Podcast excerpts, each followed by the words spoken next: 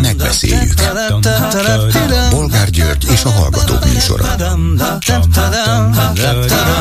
A műsor telefonszámai 061 387 84 52 és 061 387 84 53.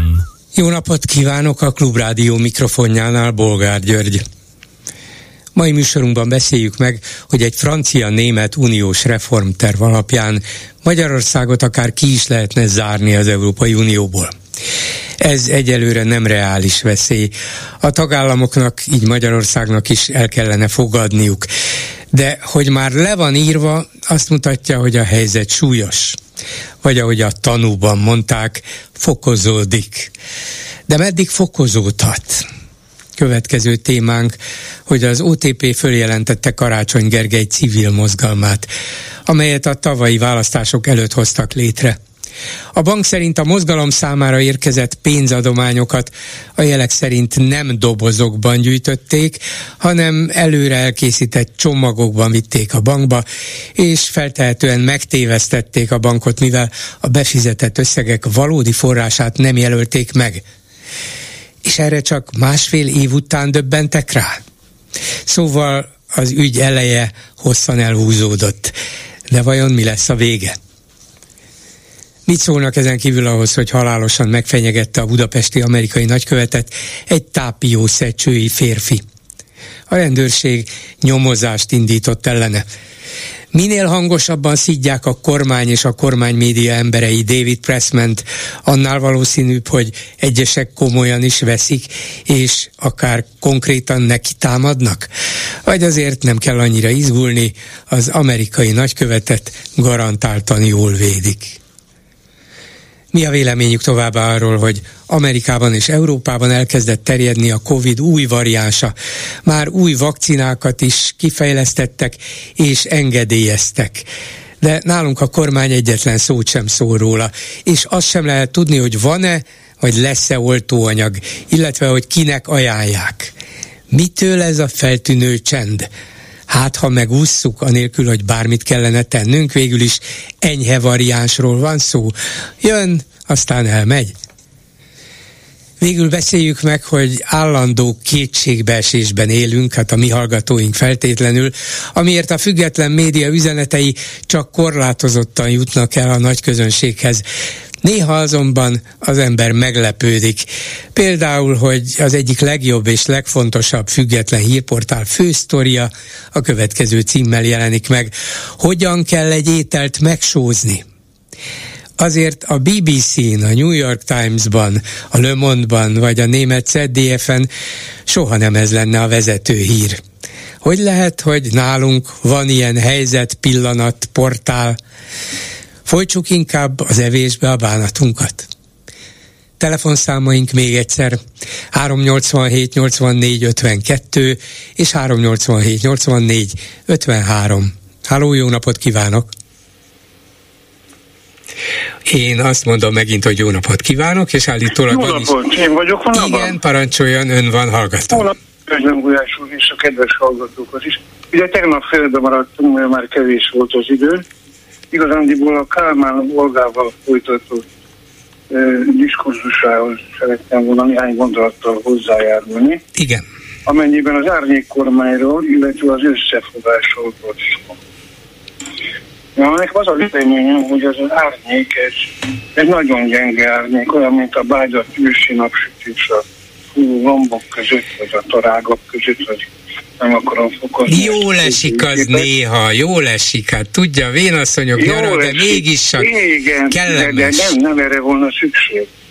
De arra volna szükség, mint amit egy vihar vetít, vagy akár egy napfogyatkozás és ehhez tényleg összefogásra van szükség, de most ezzel az a probléma, én nagyon lelkesen mondta itt a Kalmán Olga, hogy igen, igen, megkerestek ők sok mindenkit, csak ezzel az a baj, hogy erre az összefogásra nem kontra Gyurcsány pártja az elhivatott, mert ő már eléggé devalválódott.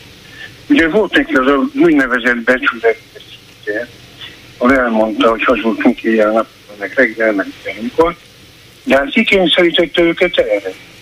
És az, ahogy ez bevallotta, nehogy már meg dicsőjön, ez az egyik dolog. A másik azt is, az is elgondolkodtató, hogy vajon mi áll emögött és ki?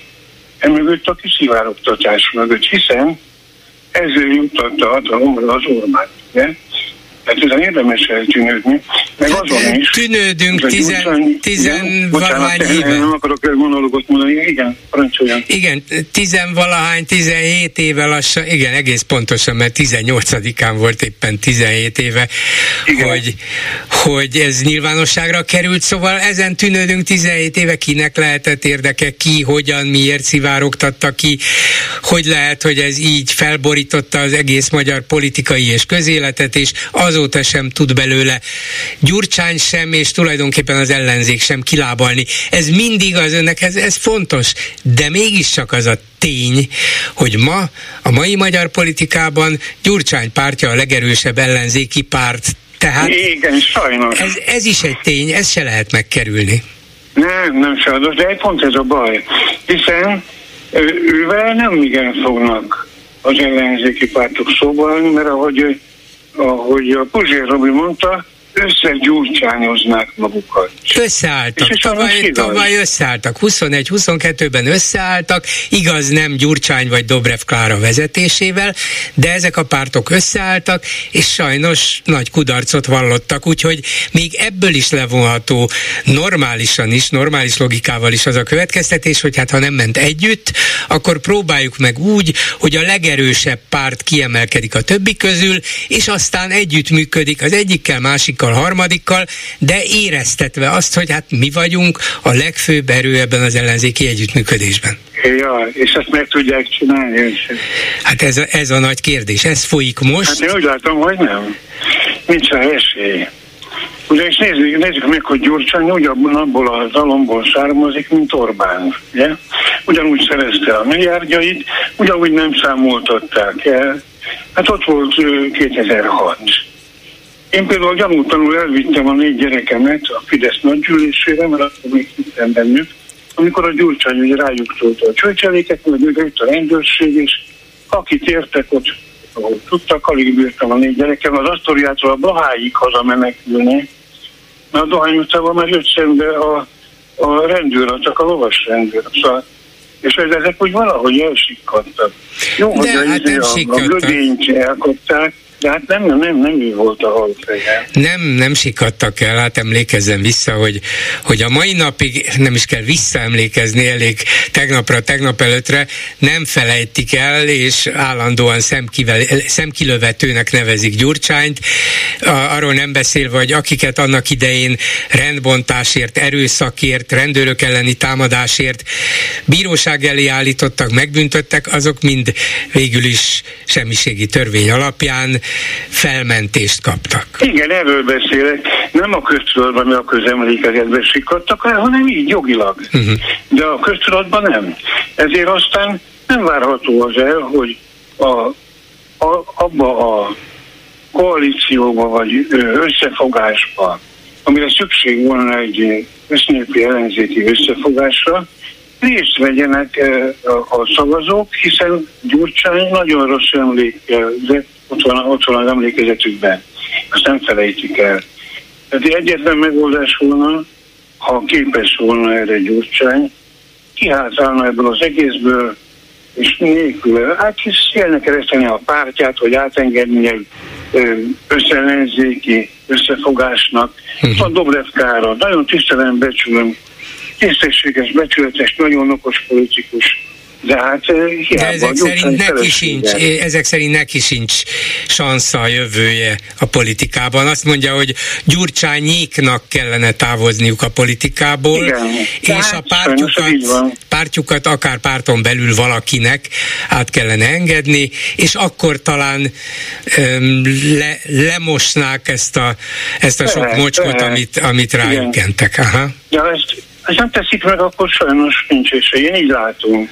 Hát annyit akartam csak erről elmondani. Jó, hát ez egy örök kérdés, sajnos hosszú idő óta húzódók, Igen. és vajudunk Igen. is miatta, de láthatóan ugye az volna a legegyszerűbb, Gyurcsány maga is sokszor mondta, hogy ki akadályozza meg, hogy az ellenzékből bárki fölépítsen egy nálam vagy az enyémnél erősebb pártot. Ő, Le... ő maga, ő, Na, persze, de, de, de, de, de nem, nem, nem. nem a hát... legnagyobb hatalma, és neki van most a legnagyobb. De miért? Hát még mindig neki van. De mégis neki van. Nem, nem hiszem, hogy pénzkérdés. Nem. Neki van valamilyen megmaradt nimbusza. Ez a nimbus még mindig elég ahhoz, hogy az ellenzéki szavazók egy jelentős részét maga mellett tartsa. Másoknak nem értem, viszont... ez a nimbus. Én akivel beszélek, és hogy miért szavaz Orbánra, azért mert a Gyurcsány is, ott uh-huh. ez a mhm. válasz. Értem. Honnan van ez a nimbus? Akkor miért nem tud senki az ellenzéki politikában kiemelkedni, mondván, hogy én ezt és ezt akarom, minden, a DK szavazóinak is felajánlom azt, amit tudok, nagyjából hasonló politikát, végül is az a demokratikus, szocdem, némileg liberális, Európa párti politika az számomra elfogadható. Miért nincs ilyen ember, vagy ilyen mozgalom, vagy ilyen nem párt? tudom, hogy miért nincs, nem tudom. De ettől függetlenül a Gyurcsány megtehetné azt, hogy szépen levonul a színről. Ha, ha, ha nem ugyanolyan mhm. hatalommániás, mint a nagy ellenfele, aki egyébként nem is biztos, hogy az lehet, hogy ő maga Gyurcsánynak, vagy az Orbánnak a meghosszabbítása, hiszen eh, gondolom, hogy nagy része van abban, hogy ez a rendszer még uh-huh. lábon van, életben van, nem tudom. Hát jó, értem, ez lenne a harmadik megoldás. A második, hogy a DK kiemelkedik, mégiscsak Gyurcsánynak lesz igaza, és maga mellé állítja a többi pártot, vagy ezek szerint a harmadik megoldás, hogy Gyurcsány távozik, és akkor nézzük meg, hogy mire megyünk Gyurcsány nélkül. Hát jó lenne ezt megnézni, de sajnos ez illúzió, mert nem Értem. Akkor köszönöm szépen, viszont hallásra. Én is köszönöm, hogy meghallgatott viszont hallásra. A telefonnál pedig Balázs Péter volt uniós biztos és volt külügyminiszter, a Budapesti Városdiplomáciai Akadémia igazgatója. Jó napot kívánok! Jó napot kívánok! Hát van egy érdekes és most már sok figyelmet keltett új francia-német szakértői reformterv az Európai Unió átalakítására, és bár sok minden megjelent róla, de talán azt még nem vették észre a megfigyelők, ami számomra a legsúlyosabb, vagy a leginkább félelmet keltő, a mai Válasz Online-on jelent meg, hogy azzal kezdődik ez a bizonyos terv, hogy a jogsértések egy bizonyos szintje és ideje után nem maradhatna egy ország az Európai Unió tagja, hogyha az ilyen esetekkel az Európai Unió nem tud mit kezdeni, akkor ezt meg kell oldani a következő bővítési kör, azaz nagyjából 2030 előtt. Magyarán lényegében arra utalnak, hogy Magyarország, amelyik a legsúlyosabb jogsértőnek számít, és amelyiket ma, ezt már sokan mondták, nem is vennék föl az Európai Unióba, a jelenlegi tények és helyzet alapján, lényegében nem maradhatna az unió tagja. Ez nem konkrét és holnapi fenyegetés, de ha már le van írva, akkor az ember hátán kezd felállni a szőr. Féljünk? Hát a levegőben van, de ezt ma szakértők mondják feltételes módban. Tehát ez nem hajtható végre. Ma az Európai Unióban a legsúlyosabb büntetés a szavazat megvonás vagy pénzek megvonása, de még ez is elég nehezen akar működni. Minden esetre a csomag rendkívül figyelemre méltó. Nagyon érdekes, hogy németek és franciák együtt hoznak be Egyelőre ez nem kormányzati javaslat vagy anyag, szakértői anyag, vitaanyag, de ott van az asztalon, és ezzel most már valamit majd kezdeni kell. És két olyan ország hozta, amelyek tulajdonképpen az Európai Uniót mozgatják, hogy ez a német-francia tandem, de ő ellenükben semmit nem lehet keresztül vinni az Unióba, ha ők ketten keresztül fekszenek a, az úton. Ha ők ketten akarják, onnan elindulhat egy ilyen hógolyó effektus, és többen is fölzárkózhatnak, és akkor már lesz politikai súlya. Tegyük föl, hogy egy ilyen német-francia reformterv egyre nagyobb erőre kap, és egyre több ország támogatja, nem csak szakértők, hanem kormányok és politikusok is. Nem így áll e pillanatban a helyzet, de egy ország még mindig keresztbe fekhet, és ez Magyarország, vagy a magyar kormány mondván, hogy hát ez, ez méltánytalan, ez elfogadhatatlan, és a mai szabályok szerint, amelyeket nem olyan könnyű megváltoztatni, Magyarország is megakadályozhatja ezt a fajta új reformtervet, nem? Hát ebben így van, hogy az alapszerződés kőbevése szabályait csak egyhangúan lehet változtatni. Tehát itt bármelyik ország, Magyarország is megakadályozhatja. Ugyanakkor nagyon érik a helyzet olyan megoldásokra, ahol a nagyon sokáig akadályt képező tagállamot valamilyen módon megkerülik, vagy átlépik. És ugye erre szaporodnak a konkrét példák, és tulajdonképpen van is rá mód, ez a megerősített együttműködésnek nevezett szűkebb kör gyorsabb, gyorsabban halad előre, tehát ha végképp nem akar jönni, ott hagyják az út szélén, és mennek előre, és erre itt egy érdekes négy koncentrikus körben sorakoznak fel az ötletek. Az unión belül lenne két sebesség, és az unión kívül a közvetlen szomszédságában lenne két további, tehát négy körben sorakoznának föl az európai államok. Ez geometriailag, meg földrajzilag is talán értelmezhető, na de jogilag és politikailag hogyan? Olyan módon, ahogyan például az euró működik, vagy a Schengen működik, ugye ott senkit nem zárnak ki, ellenkezőleg az ajtó mindvégig nyitva marad, de minden állam maga dönti el, hogy akar-e szorosabb együttműködésre lépni. Így jött létre az euró, és a mai napig így működik. Így jött létre a Schengen. Tehát eh, bármikor lehet csatlakozni annak, aki azokat a föltételeket elfogadja, és tulajdonképpen ez a szellem köszön vissza ezekből a tervezetekből is, hogy igen kérem, ha akarja, önmagát fogja minősíteni, nem zárják ki. Én a kizárást nem tartom túl valószínűnek, eh, de az, hogy a, az előrehaladás és a kötelezettség és, jogok magasabb szintű párosítása szuverén döntése lesz minden országnak, ha akarja, csinálja, hát ugye az euró most a Magyarország előtt álló következő ilyen lehetőség. Hogyha a magyar kormányból indulunk ki, ugye ismerjük Orbán módszereit, mindig valamilyen jogi trükköt alkalmaz, akár országon belül, akár országon kívül, és adott esetben még azt is képes meglépni, hogy ha az Európai Bíróság ítéletet hoz valamilyen ügyben, bár elvileg kötelező annak a végrehajtása, valamilyen ürügyjel Magyarország ezt mégsem teszi meg, vagy azért, mert húzza az időt, vagy azért, mert nyíltan bele is mondja a luxemburgi bíróság szemébe, meg a brüsszeli Európai Bizottság szemébe, hogy nem, én ezt nem. Elképzelhető, hogy miután az Európai Unió már tisztában van az Orbáni politizálás módszereivel, hogy az Unió is képes alkalmazni és hajlandó is lesz hasonló trükköket Magyarországgal szemben? Ez elképzelhető, éppen ebben a tervezetben vannak újabb ötletek. Tehát például az nem csak az, hogy több döntést vinnének át a minősített többségi szférába, hanem a minősített többség feltételein is egy picit enyhítenének.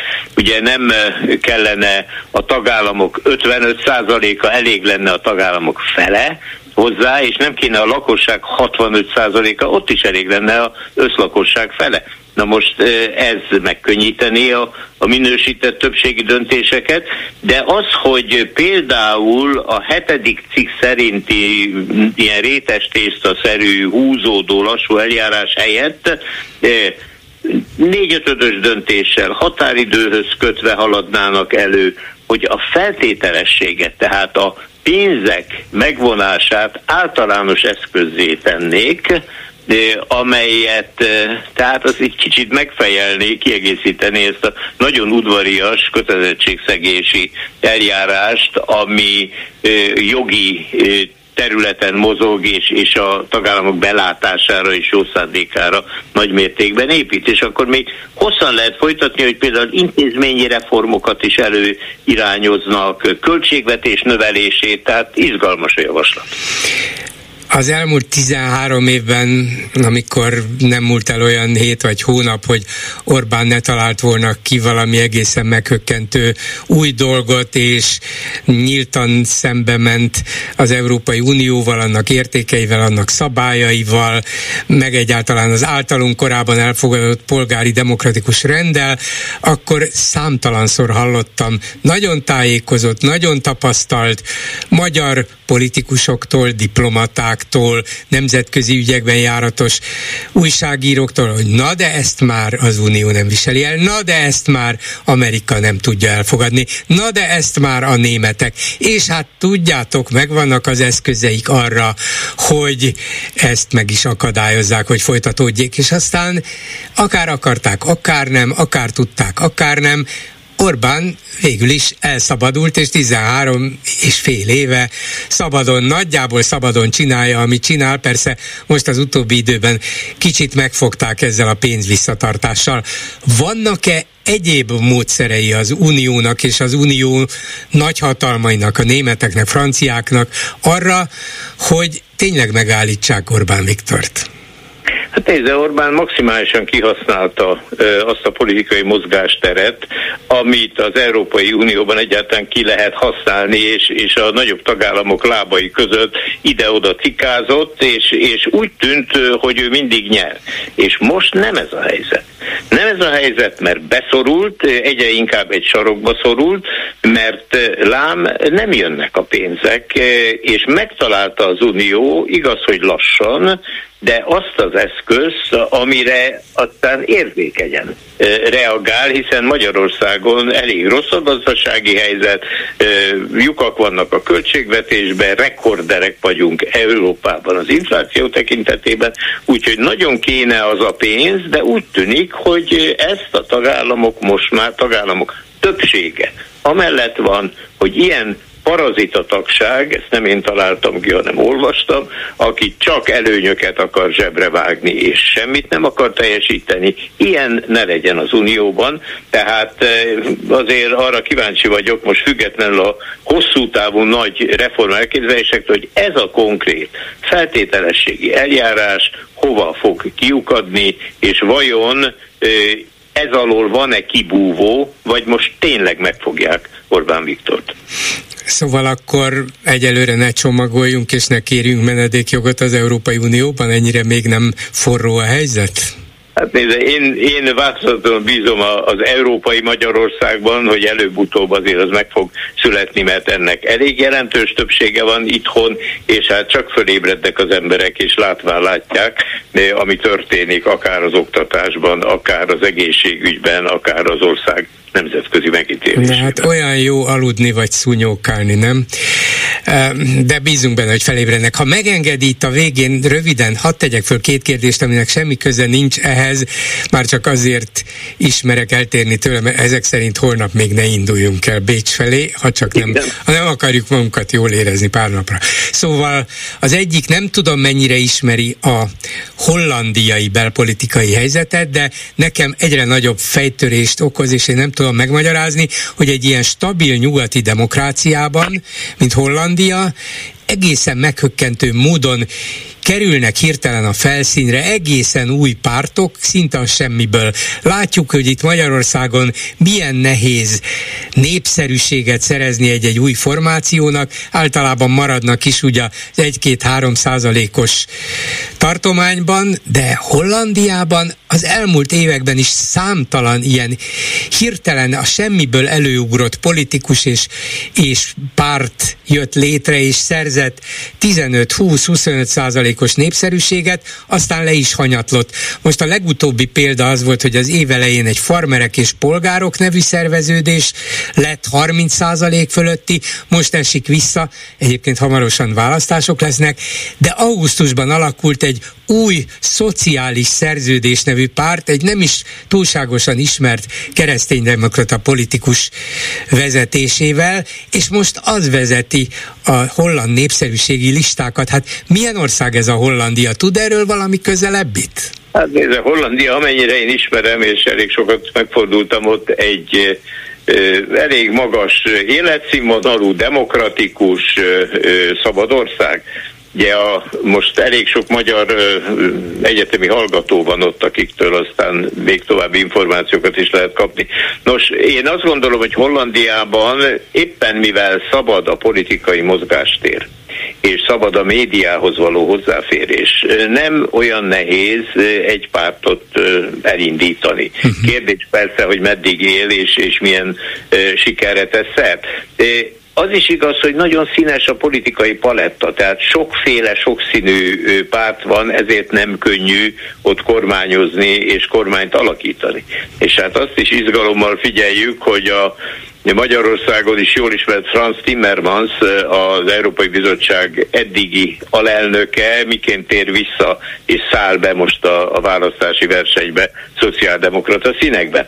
Úgyhogy ö, izgalmas a világ, és ö, Hollandiában viszonylag könnyű politikai hangulatokat népszerűsíteni. Hát emlékezzünk arra, hogy például Ukrajna társulását, Európai Uniós társulását Hollandiában leszavazták, mert olyan hangulatkeltés ment ellene, hogy majd jönnek a, az ukránok és elveszik a munkájukat. Aztán elcsitult ez a dolog, és ma Hollandia az ukrán önvédelmi harc egyik legfőbb támogatója. Hát jó, minden esetre én, én nagy érdeklődéssel figyelem ezt a Hollandiát, már csak azért is, mert ugye az a holland fickó, ez a bizonyos Mark Rutte, ahogy Orbán Igen. nevezte őt, több mint tíz éves kormányzás után lemondott, visszavonult, úgyhogy ott is legalábbis bonyolult és, és képlékeny a belpolitikai helyzet, de, de Hollandia azért gondolom Hollandia marad. Köszönöm szépen Balázs Péternek, minden jót viszont hallásra. viszont hallásra. A vonalban pedig Magyar György ügyvédi, jó napot kívánok! Jó napot kívánok! És egy rövid magyarázatra, jogi és technikai magyarázatra kérem, azért, mert, mint kiderült ma, hát a Magyar Nemzet jó voltával nyilván ez a remek szerkesztőség egymás után tárja fel az újabb és újabb érdekes anyagokat, vagy odaadják nekik, nem tudom. A lényeg az, hogy az OTP feljelentést tett Karácsony Gergely civil mozgalma ellen, mert hát a bankot megtévesztve adták oda, vagy helyezték el a bankban a gyűjtésből származó több mint 500 millió forintot. Most megállapították másfél év elteltével, hogy, hogy hát ezt valószínűleg nem is dobozokban gyűjtötték, és nem úgy dobták be, hanem előre elkészített csomagokban, és össze voltak tapadva, és egymás utáni eh, sorszámmal voltak berakva ezek az euró bankjegyek. Szóval hát nem úgy van az, ahogy ezt a civil mozgalom vagy karácsony mondta, az, az OTP ettől most fölébredt váratlan módon, és megtette a feljelentését, de mi az, amit jogszerű, szabályszerű módon egy civil mozgalom, amelyik pénzt kap valahonnan, tegyük föl, hogy külföldről, végül is ezt senki nem tagadta, ez a mozgalom el akarja helyezni a számláján a bankba. Mit kell tennie? Mi az, ami szabályszerű? Én abban semmi kivetni valót nem találok, hogyha egy civil mozgalom külföldről vagy akárhonnan pénzadományt kap, utána beviszi a bankba és elhelyezi. Ezzel önmagában nincs baj, az önkérdése teljesen megfelel. Akkor van baj, hogyha ezt olyan formában teszik, ami esetleg fölvetheti bármiféle bűncselekmény alapos gyanúját. És miután mi hallottuk annak idején a magyarázatot, ugye, hogy emberek gyűjtötték ládákban, és a ládából származó pénzeket vitték be az OTP-be, ennek kapcsán szúrhatott szeme a pénzintézetnek, akinek kötelessége vizsgálni a pénzeredetet, ez kötelessége.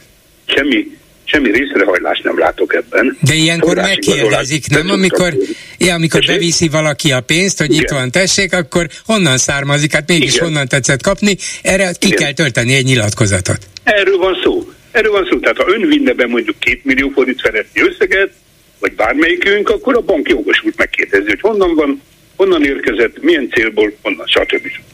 Tehát itt is ez lehet hogy bevitték ezt a nem kevés összeget, és a pénzintézet elvégezte ezt a forrásigazolási felületet. És megállapíthatták, én ezt nem tudom, de megállapíthatták, hogy itt valami nem stimmel, de a pénzintézetnek a terrorizmus elleni védekezése, meg a pénzmosás elleni jogszabályok betartása okán kötelessége ilyen jellegű vizsgálatot uh-huh. folytatni, és ha lát valami, lát valami szabályszerűséget, szabályszegést, akkor az se baj, ennek kapcsán a hatósághoz Igen, feltételezem, hogy aki bevitte a pénzt, azt mondta, hogy hát ez gyűjtésből származik a mozgalmunk számára, pont leírta, átvették. Na most én nem tudom, hogy mit, mit csinálnak a pénzzel, amikor átveszik, elkezdik egyenként átszámolgatni, berakják nyilván számlálógébe, hogy ez valóban annyi-e, de akkor már eleve, amikor berakják, nyilván tapasztalniuk kell, hogy hű, összeragadt. Tehát akkor rögtön el kellene kezdeni a banknak aggódni, vagy, vagy kételkedni, hogy hű, hát ezt nem biztos, hogy csak úgy bedobták, mert ragacsos, vagy, vagy túl szabályosan van összerakva. Hogy jut eszükbe ez másfél évvel, vagy egy évvel később? Hát bolgárok kérem, a kérdés jó, csak nem nekem kéne feltenni, mert nem ismerem a pénzmosás elleni tevékenységgel összefüggő szakmai tevékenység sorozatrendszerét és időbeosztását. Annyit tudok a leghatározottabban kijelenteni, hogy abban még semmi kivetni valót nem találok, hogyha ellenőriznek bizonyos pénzforrásokat. Hogy a pénzbankjegyek milyen formájúak, ki ellenőrzi, ezek tiszta pénzek vagy piszkos pénzek, ezt megmondom őszintén, nem tudom megmondani, uh-huh. és azt sem tudom megmondani, hogy mennyi idő áll a rendelkezésre. De azt már látatlanban mondhatjuk, hogyha bevisznek egy bizonyos összeget, utána jönnek a kérdések. És a kérdésekre kell adni válaszokat. És ezek a válaszok, és ezek a válaszok a pénzintézet szempontjából ütközhetnek a terrorizmus elleni, meg a pénzmosás elleni szabályrendszerükbe, akkor nem hibázik a bank, és még banktitkot sem sért, akkor, amikor erre vonatkoztatva a hatóság segítségét kéri. De akkor tegyünk egy kis diszkusziót. Nincs abban semmi kivetni való, hogy civil mozgalom pénzt kap, mert ő nem párt, ők nem kötelesek elszámolni erről, megjelölni nem kell a forrás ilyen értelemben, és megmondom egészen őszintén, az át sem vizsgálhatja őket e vonatkozásban. Tehát ez kapufa. Uh-huh. Az azonban már egy harmadik fontos kérdés, hogyha az OTP elvégezte a munkáját, vegyük azt az esetet, hogy elvégezte, hogy gyorsan vagy lassan, nem tudom megítélni. De utána a rendőrséghez fordul. Ki mondan a rendőrségről, ez az ismeretlen tettes feljelentés, hogy ment el a magyar nemzet? Két lábon, nem. Ezek fontosabb kérdések, fontosabb kérdések, mert megfogni azt, hogy ezek az összegek tiszták voltak vagy csúnyák voltak, ez majd egy vizsgálat kideríti. Azt is kideríti, hogy megfelel a valóságnak, hogy az a nyilatkozat, hogy gyűjtésből származik, ez valóságtartalmas, vagy pedig meg elfogadhatatlan. De gyanút lehet. Majd egy vizsgálat kideríti. De még egyszer mondom, a bank nem hibázik, bizonyos értékhatár fölött ellenőrizni kell még a jogi személytől származó befizetéseket is, és a forrás igazolás valóságtartalmat, ahogy gyanúsnak tartja, a hatóság elé viheti. A kérdés az, a kérdés az, hogy mi köze ehhez a sajtó. Hát tájékoztatni kell a magyar népet arról, hogy milyen disznóságok történhettek az ellenzékben. Hát ha ez irányított, akkor én ott mond, azt mondom, hogy ott van a kutya elásva. Ha ez irányított. De hogyha ha, ha önmagában nézem a pénzintézet tevékenységét, ugye tudjuk, hogy nemrég ünnepeltük sajnos a az ikertornyok lerombolásának 22. évfordulóját, ugye? 2001. szeptember 11-e óta a pénzintézeteknek kötelességük a pénzeredeteket vizsgálni, akkor is, ha egyesület, akkor is, ha a Dalai Láma küldi őket. Köszönöm szépen Magyar György ügyvédnek, minden jót, viszont hallásra. Tisztelettel minden jó. Háló, jó napot kívánok! Jó napot kívánok! Parancsoljon, hallgatom! Ezzel az OTP-s ügyel kapcsolatban szeretnék csak egy, egy ö, észrevételt Igen. elmondani, ami talán magyarázat lehet arra, hogy hogy lehet az, hogy, hogy szépen sorszám szerint jönnek a bankok.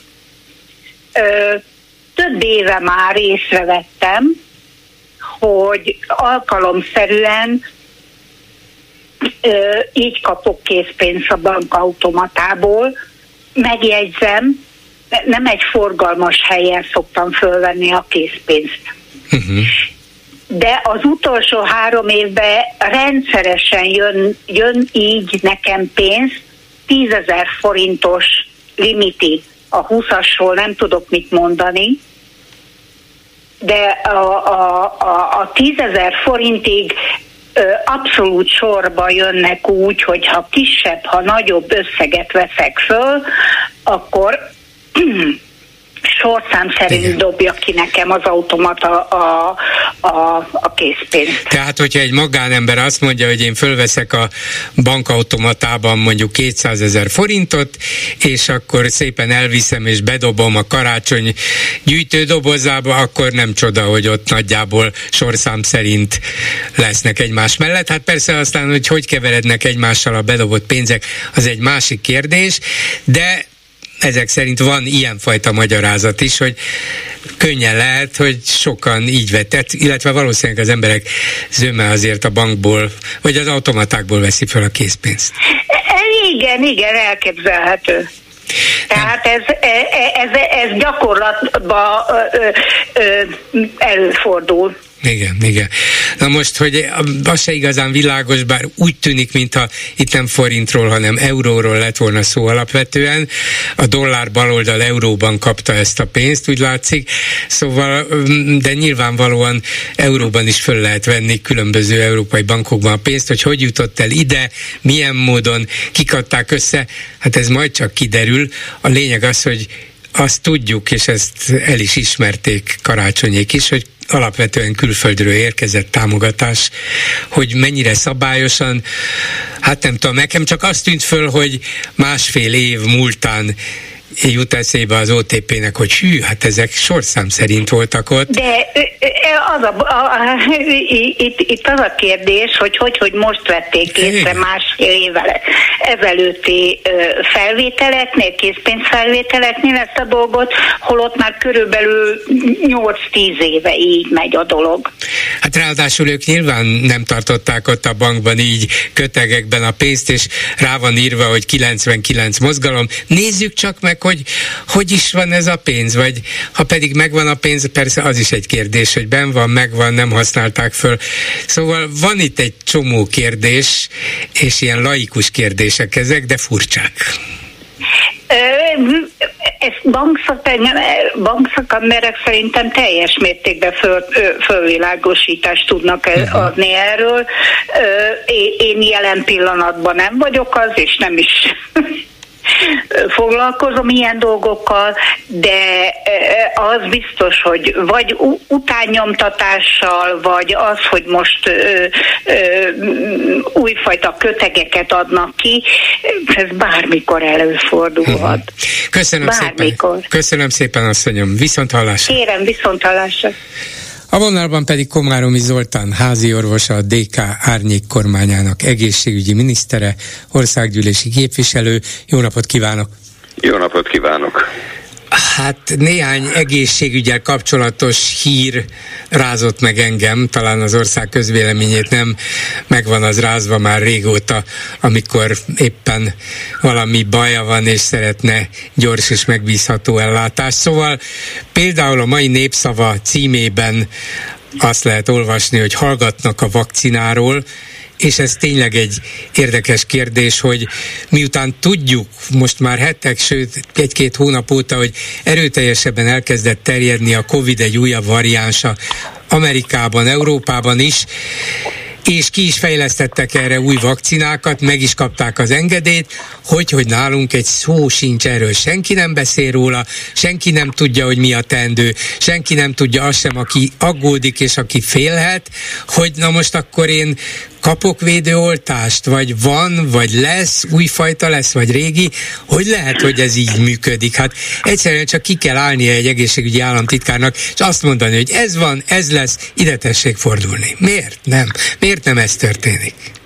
Hát ezt az államtitkártól hát, tudom, kellene igen, megkérdezni, tudom. vagy a Népegészségügyi. Központ vezetőjétől kellene megkérdezni ugyanis Magyarországon az előző, az ennél jóval drámaibb e, Covid járvány idején is csepegtették a információkat, és az még csak hagyján, hogy a lakosság fele, de a szakma sem tudta. Én akkor még háziorvosként dolgoztam, és gyakorlatilag úgy kellett összevadászni egyes információkat, honlapokról, WHO-tól, egyébként külföldi országoknak a honlapjairól, ami ott azokban az országokban publikus volt a lakosság fele is. Tehát nagyon érdekes metódust talált ki az Orbán kormány erre, ugyanis ha nem beszélnek valamiről, akkor azt hiszik, hogy az nincs.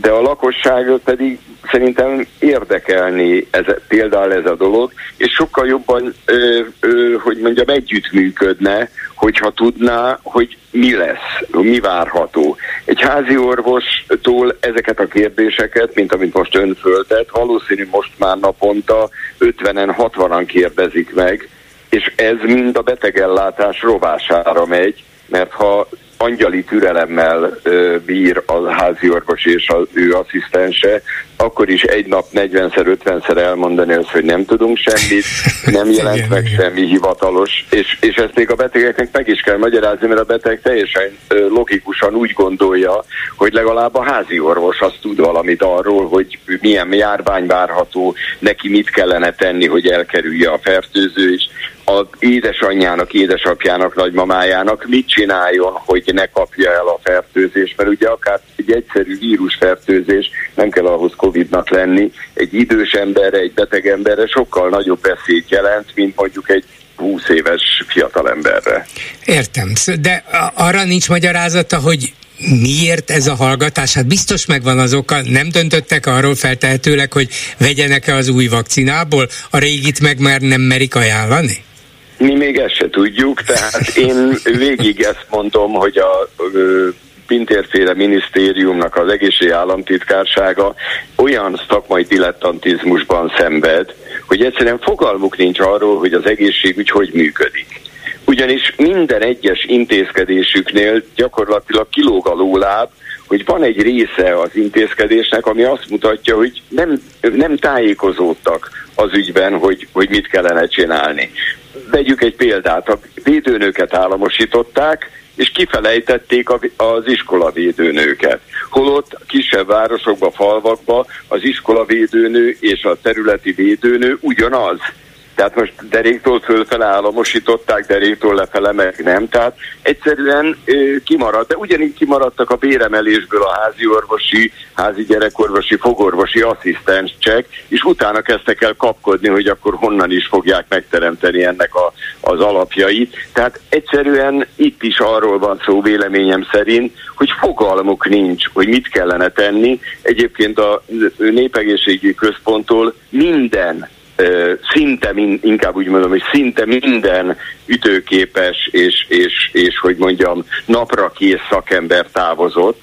Többek között egyébként, aki tegnap a járványügyi konferencián előadott, Oroszi Be- Beatrix, igen. ő is egyébként ott dolgozott az Országos Tisztifőorvosi Hivatalban. Most már az Emölvesz Egyetemen van, igen. Így van, a leg, egyik legtehetségesebb fiatal szakember volt, és ezt én azért tudom, mert annak idején a madárinfluenza járvány és, és a utána levő pandémia szinte ő volt a legfiatalabb, de napra kész, felkészült szakember volt, és őt is elüldözték, mert, úgy, mert ott a szakértelemre nincsen szükség, lojalitásra van szükség, csak az a baj, hogy itt emberek tízezreinek, százezreinek az egészségével és életével játszanak. Leg, legalább annyiban meg, fogják. Legalább abban megnyugodhatunk, hogy lélegeztetőgép azért van.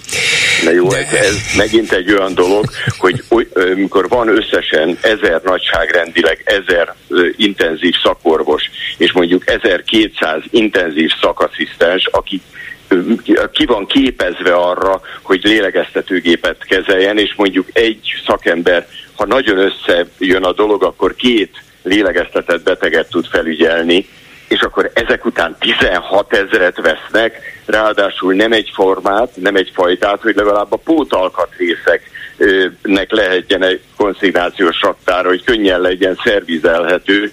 Senkit meg nem kérdeztek szakembert, hogy milyen gépet kellene venni, és ott áll gyakorlatilag 14 ezer fölösleges lélegeztetőgép, a mi pénzünkön, azok pedig, akik ezt behozták, azok a vállalatok már eltűntek, milliárdokat nyertek rajta, és mi pedig ugye nyögjük ennek a, a terheit. Hát igen, nem, nem komolyan gondoltam a megjegyzésemet, hogy ebben megnyugodhatunk. Én nem tudok indulat nélkül beszélni erről, mert ezek, ezek olyan egetverő disznóságok, amit egyszerűen nem lehet eltűrni, és nem lehet szó nélkül elmenni mellette, mert itt emberek életével játszanak ezek az urak, és, és egyszerűen föl se fogják, hogy mennyire nagy kárt tesznek a magyar egészségügybe és a magyar embereknek. De amiről még akartam önnel beszélni, az az, hogy a portfólió gazdasági portál kiváló gazdasági portál rendezett egy, egy magánegészségügyi fórumot, és ebben... Igen, ezen voltam, és ezért nem tudtam a járványügyére menni, mert az is ugyanabban Aha. az időben volt.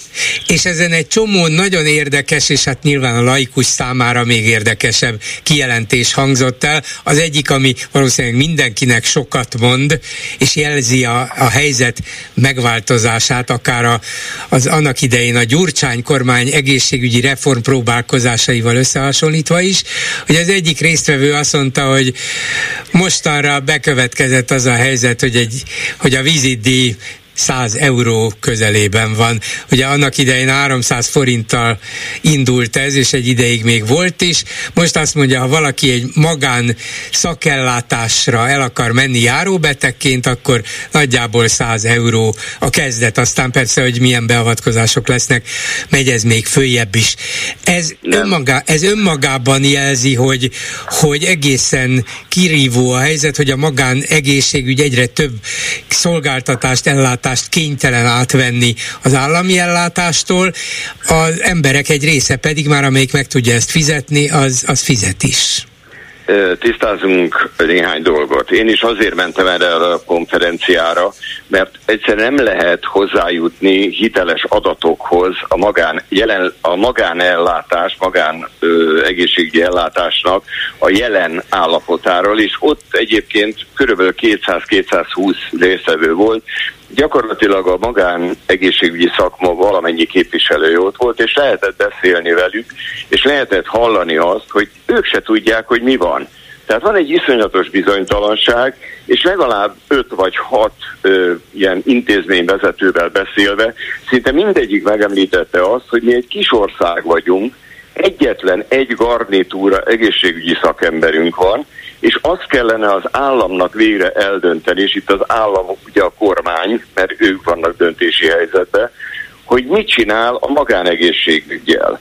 Mert hol tiltja, hol megengedi, hol teljesen abszurd játékszabályokat hoz ki rá, közben pedig az állami, a közfinanszírozott egészségügyet nem fejleszti olyan mértékben, nem ad pénzt rá, mert az eszközök ott vannak, a szakemberek ott vannak, finanszírozás nincs, hogy ezek a beavatkozások mondjuk belátható és logikus időt belül ö, megvalósulhassanak. Az nonsens, hogy egy hasi ultrahangvizsgálatra, vagy egy mozgásszervi CT vizsgálatra hónapokat kelljen várni, miközben a beteg szenved, illetőleg bizonytalanságban van, hogy mi a, be, mi a baja. És ebbe a részbe nyomult be tulajdonképpen a magánegészségügy, aminek a legnagyobb részében olyan orvosok és olyan szakaszisztensek dolgoznak, akiknek a fő munkaideje az az állami közegé- közfinanszírozott egészségügybe van.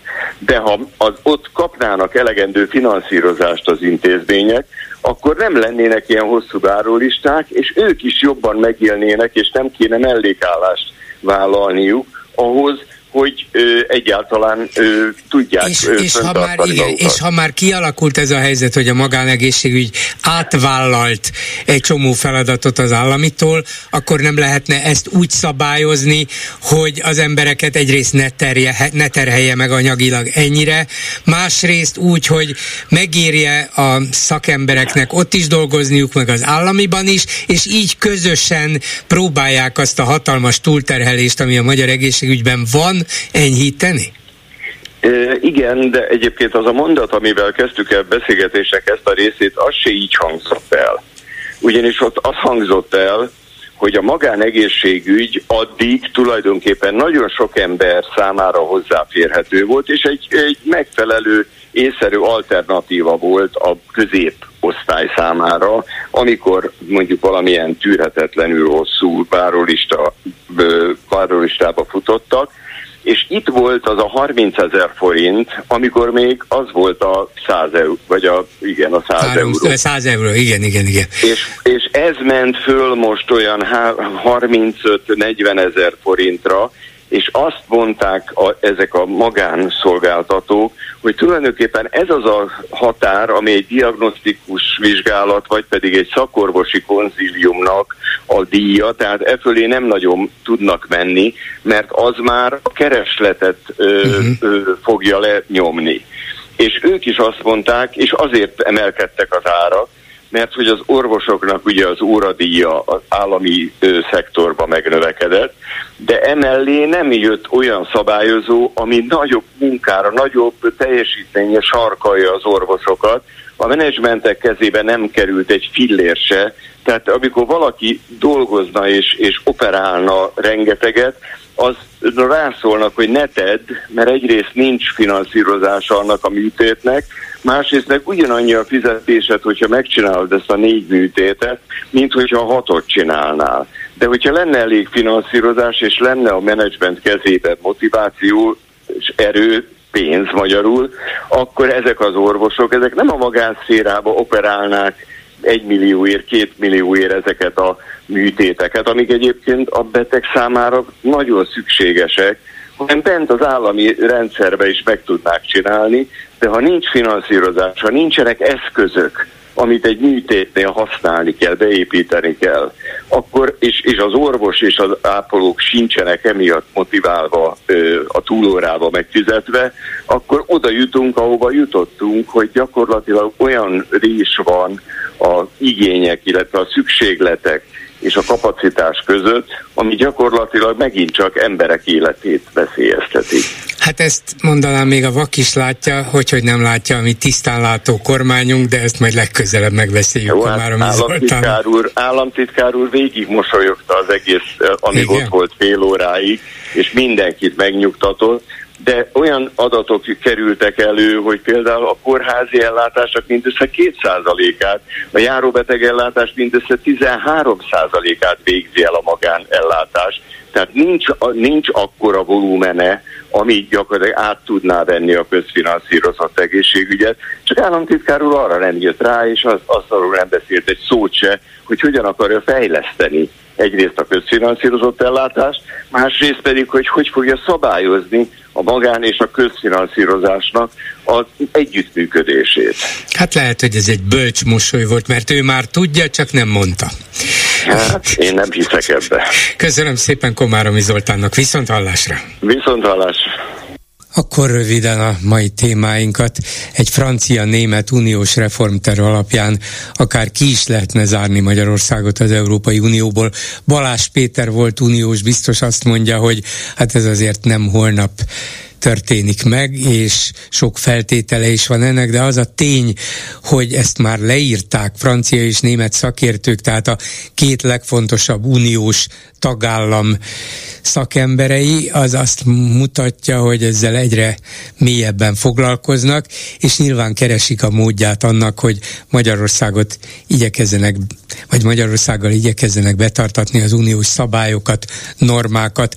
Adott esetben még valahogy ki is pöröghetünk az Európai Unióból. Minden esetre holnap még ne pakoljanak. Aztán az OTP feljelentette Karácsony Gergely civil mozgalmát, amely a tavalyi választások előtt jött létre. A bank szerint a mozgalom számára érkezett pénzadományokat a jelek szerint nem dobozokban gyűjtették, gyűjtötték, hanem előre elkészített csomagban vitték a bankba, és feltehetően meg is tévesztették a pénzintézetet arról, hogy honnan származik ez az adomány. Halálosan megfenyegette a budapesti amerikai nagykövetet egy tápiószecsői férfi, a rendőrség nyomozást indított ellene, de hát ez a természetes következménye annak, hogy egészen ordinári módon és szinte minden nap szídják, gyalázzák a diplomatát magyar kormánykörökből és a kormány médiájában. Mi a véleményük aztán arról, hogy Amerikában és Európában elkezdett terjedni a COVID új variánsa, új vakcinákat is kifejlesztettek és engedélyeztek, nálunk egyetlen szó nem hangzik arról, hogy most akkor mi a teendő, lehet-e, érdemesek, kell kérni védőoltást, ha igen, hol, mikor, újat vagy régit, és egy megjegyzés arról, hogy állandóan szemreányást teszünk magunknak, az ellenzéki médiának, az ellenzéki politikusoknak, hogy nem jut el az üzenetük a közvéleményhez. Hát ma megnéztem az egyik legnépszerűbb és legjobb független portált, és a vezető hír az volt, hogy hogyan kell egy ételt megsózni. Hát ha ez a fő hír, akkor azért, ha ezt összehasonlítom a BBC-vel, a CNN-nel, a ZDF-fel, a New York Times-szal, a Guardian-nel, a Londoni Times-szal, vagy a Le Monde-dal, ott biztos, hogy nem ez kerül soha a hírek élére. Lehet, hogy már lemondtunk arról, hogy a legfőbb, legfontosabb hírekkel ismertessük meg a közönségünket. Remélem nem. 387 84 52 és 387 84 53 a számunk. Háló, jó napot kívánok! Jó napot kívánok! Most kivételesen nem mutatkoznék be a mondandómból, világos lesz, hogy miért. Én a bank, az OTP és feljelentés kapcsán a banki folyamatokhoz szólnék hozzá, és mivel régi bankos vagyok, több bankból van ismeretem, ezért jobb, jobb hogyha tényleg csak általánosságban beszélek, hogy még véletlenül se lehessen igen. Ö, félreérteni. Ugye voltam fiókvezető, belső ellenőr, tehát kontroller és, ö, és kockázatkezelő, tehát az egész folyamatot annó ismertem, szerintem ma sem nagyon változott maximum a törvényi előírások aktualizálásával, de ami az egyik legfontosabb, amit Magyar György is idézett, és tulajdonképpen ezért is telefonáltam, hogy ezt hangsúlyozzuk ki, anélkül, hogy bármilyen értékítéletet mondani, mondanék, de ez a lényeg, hogy a, a bankoknak az ilyen típusú tevékenységét nem csak belső, hanem nagyon kőkemény törvényi előírások is szabályozzák. Ezekre épülnek ezek a belső ellenőrzési jelentéstételi szabályok, tehát ha hozzám bejött egy fiókba valaki, és nem, nem alapítvány, és nem félmilli, nem félmilliárd forintról van szó dollár, vagy fontban, meg euróban, hanem forintban, azonnal jelentem, ha valami gyanús van, mert jelentenem kell. Na igen, most itt igen. nincs vége, mert az egy dolog, hogy nekem, mint, mint aki az ügyfélel találkozom, nem csak nyilatkoztatnom kell, hanem bármilyen ö, olyan, ö, tulajdonképpen olyan dolgot is jelentenem kell, ami nem is ami egy ilyen megérzés. Igen, ami egyszerűen föltűnik, föltűnik önnek, igen, hogy ez nem igen, szokásos, igen, igen, nem minden Erről kell írnom igen. egy jelentést. Uh-huh. Na most itt jön az érdekes dolog, ennek a jelentésnek ugye be kell futnia a a compliance-hez, a belső ellenőrzéshez. Hát nem tartom életszerűnek a bank, még a magyar bankszektorban se, hogy másfél évig tartson egy ilyen jelentés összeállítása a belső ellenőrzésnek, mert valószínűleg akkor már nem dolgoznának ott, ahol vannak.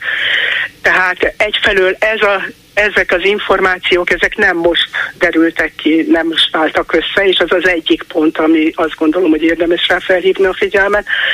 A másik, hogy, és ez még fontosabb, hogy a banknak ebben az esetben azonnali azonnali fel, feljelentési kötelezettsége van. Te, tehát ami hát most ha, folyamat ha azt gondolja, hogy ez egy rendellenes pénzmosás, hogy itt félmillió forint euróban bejön, akkor azonnal fel kell jelenteni azt, aki beviszi. Nem kell neki semmit gondolni, uh-huh. olyan, olyan uh, dolgok vannak, amiről ő azt gondolja, hogy neki, mint pénzintézet a rendőrséget értesíteni kell. Az rendőrség dolga, hogy, hogy ezt kivizsgálja, mert hiszen ő a ő van erre rendszeresítve, de itt az a lényeg, hogy azonnali igen. azonnali jelentéstétel. Tehát nem tarthat másfél évig hát annak ez az, hogy de másfél évig az, igen, másfél év múlva tűnik fel, hogy hogy vitték be a pénzt. Pontosan, tehát a folyamatot azért gondoltam, hogy, hogy tisztázzuk, hogy azonnali vizsgálat, vagyis kivizsgálási készül, hogy ez megy a maga útján. Történik erről egy szakmai vélemény, és vagy azt mondják, hogy nem kell tovább lépni, vagy azt mondják, hát egy ilyen esetben ebben már hadd ne foglaljak állást, jó? Tehát nem vagyok már a szabályzatok ismeretében, tehát maradjunk abba, hogy amennyiben úgy ítélik meg, hogy fel kell jelente, feljelentést kell tenni, akkor viszont azonnal. Tehát én csak azért telefonáltam, hogy ezt ne felejtsük el, hogy ez miért miért volt ilyen lassú? Hát igen, igen. Mi, miért, miért, Jó, most, miért most borítanak ki egy bilit? Lehet, hogy van a biliben valami, amit meg kell vizsgálni, de az akkor is feltűnhet, tehát gondolom az abszolút laikusnak is, hogyha ha az nem felel meg a normálisnak.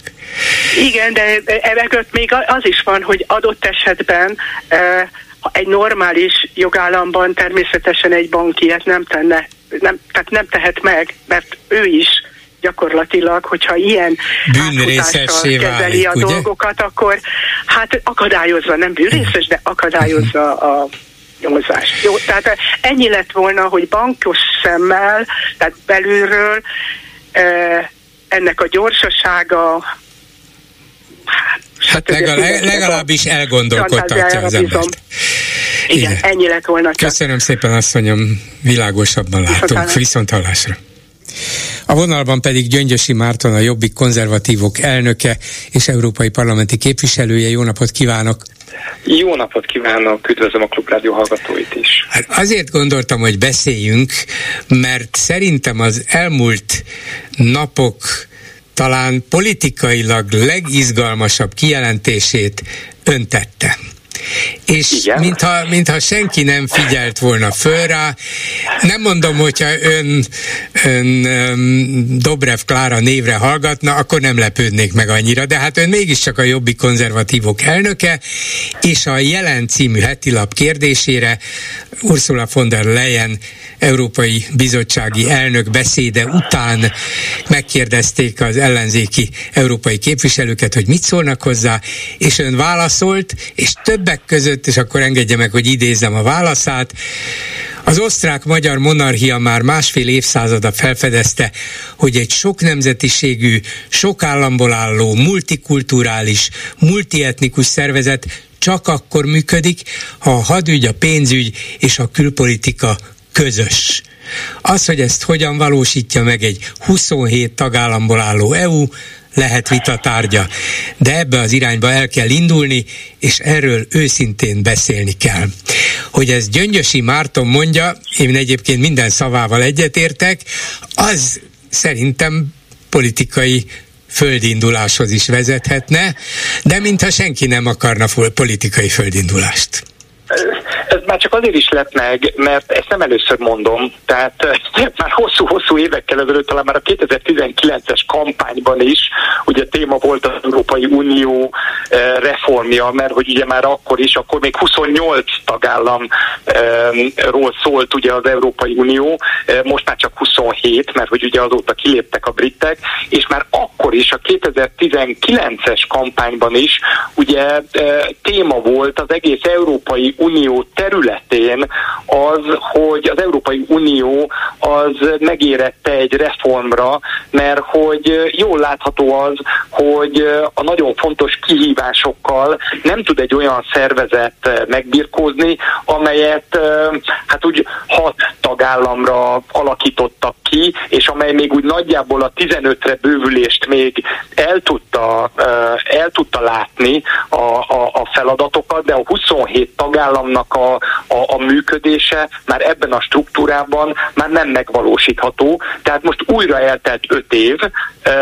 Jól látható az egyébként, hogy az Európai Unió nagyon sok kihívással szemben nagyon jól, gyorsan és hatékonyan tudott föllépni. Azért ne felejtsük el, hogy az elmúlt öt évben e, megtörtént a Brexit, itt volt egy Covid-járvány, e, a Covid-járványt követően egy gazdasági válság, az ukrán-orosz háború, e, az orosz agresszió nyomán egy energetikai válság, e, és, minden, és egy, egy jogállamisággal kapcsolatos, nagyon fontos e, e, e, csomag, amit letett, javaslatcsomag, amit, amit, amit keresztül vitt az Európai Unió, és meg tudja védeni a saját értékeit. Tehát nagyon sok kihívással szemben az Európai Unió nagyon jól tudott működni, az Európai Unió ma erősebb, mint volt korábban, de az is biztos, hogy, hogy, hogy ez a struktúra, amiben jelenleg működik, ez nem a leghatékonyabb, és ha arról beszélünk, hogy Ukrajna, Moldova, Albánia, nem tudom, Észak-Macedónia csatlakozzon az Európai Unióhoz, hát akkor egészen biztos, hogy át kell gondolni az Európai Uniónak a működését, és erről most kell beszélni, nem akkor, amikor már a, a bővítés folyamata zajlik. És vannak történelmi, vannak történelmi modellek, példák, és hát nem tudom, szerintem adja magát, nekem adja magát az osztrák-magyar monarchiának a, a működése, ahol Magyarország már egyszer képes volt bizonyos kompromisszumok mentén jól, jól működni egy ilyen rendszerben. Fontos lenne megfontolni azt, hogy hogyan, miként kell ezt, kell ezt megvalósítani. Már csak azért is, mert az osztrák-magyar monarchia felbomlott, úgyhogy annak is vannak tanulságai. Az Európai Én Unió mindezt megcsinálhatja sokkal demokratikusabban, sokkal hatékonyabban, és egyben is maradhat. Szóval egyetértünk, változatlan ezt mondom, bár ez önnek nem biztos, nem kell önnek az, hogy egy újságíró egyetértsen önnel, de hát mégiscsak a klubrádió és a jobbik viszonya nem mindig volt fel, felhőtlen, ezért aztán fontos ezt rögzíteni. De nem is csak ez a lényeg, hogy én egyetértek-e önnel, hanem az, hogy ez a nézet, ez az álláspont, ez az Európai Unió kép, ez tulajdonképpen azt kell mondani, hogy a liberálisok részben talán a szociáldemokraták jövőkép képe, vagy Európa képe.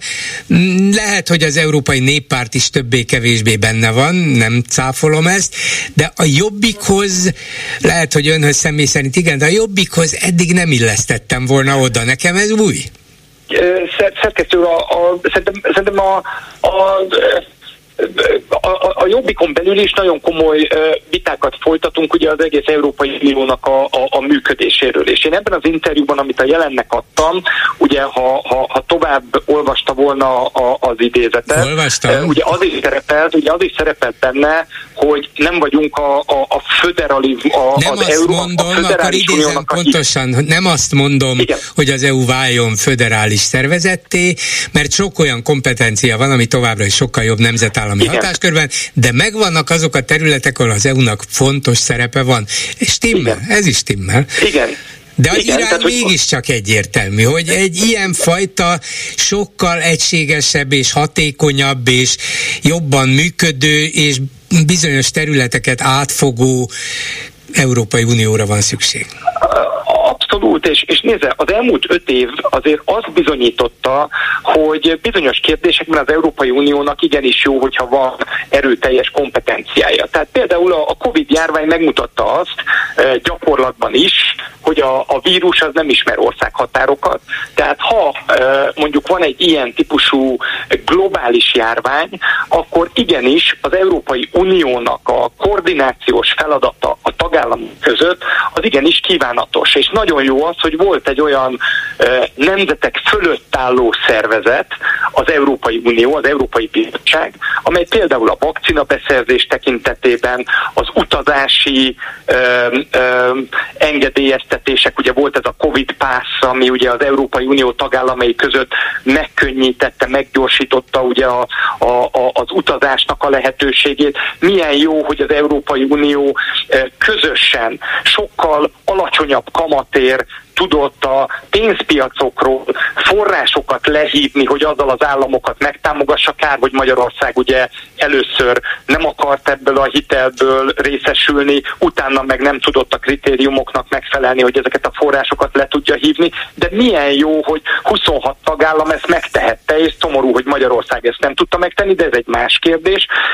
És milyen jó, hogy például egy válság kapcsán, ugye Ukrajnát ért orosz agresszió kapcsán az Európai Unió közösen tud fellépni, és köz megint csak ugye mínusz Magyarország, ami megint csak egy más kérdés, de, de milyen jó az, hogy egy ilyen külső fenyegetettségre az Európai Unió közösen tud reagálni, közösen tudja a külpolitikai prioritásait meghatározni, és közösen tud egy megtámadott ország az áldozat oldalára állni, és azt megtámogatni. Tehát mindez ugye hiányzott öt évvel ezelőtt, ez még, ezek még egy, egyáltalán nem voltak magától értetődő dolgok, ez már, a, ez már maga a valóság, mint ahogy az is, hogy az Európai Unió az képes a, a, a, a, a, a, gazdasági kérdésekben a tagállamokat gazdaságilag megtámogatni közös hitelfelvétellel, ezzel sokkal olcsóbban forrásokhoz jutva. Ezeket szerintem mindenkinek el kell ismernie, még a szuverenistáknak is.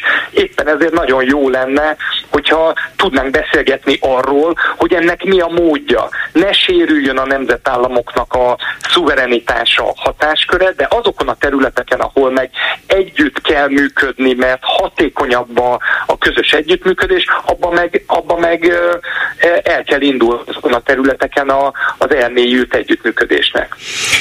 Nem akarom itt a dolgot annyira kiélezni, hogy akkor például nem érdemes megfontolni, hogy a Jobbik együtt induljon ellenzéki pártokkal, más ellenzéki pártokkal az európai parlamenti választáson, mert tudom, hogy nem csak ez a kérdés, és még az sem biztos, hogy a többi ellenzéki párt egyetértene azzal, amit ön mond a például hadügyekben, pénzügyekben, külpolitikában az közös európai nevező elfogadásában, vagy kialakításában, de azért mégiscsak fölvetődik bennem a kérdés, hogy ez nem áll annyira távol a demokratikus koalíció Európa képétől, nem gondolja azt, hogy érdemes bizonyos dolgokat legalább összehangolni. Önök táv, eltávolodtak, és azt mondták, hogy nem akarnak ebben az összefogásban részt venni, legalábbis nagy politikában nem, de ezen az alapon akár én bármit el tudok képzelni. Hát ön?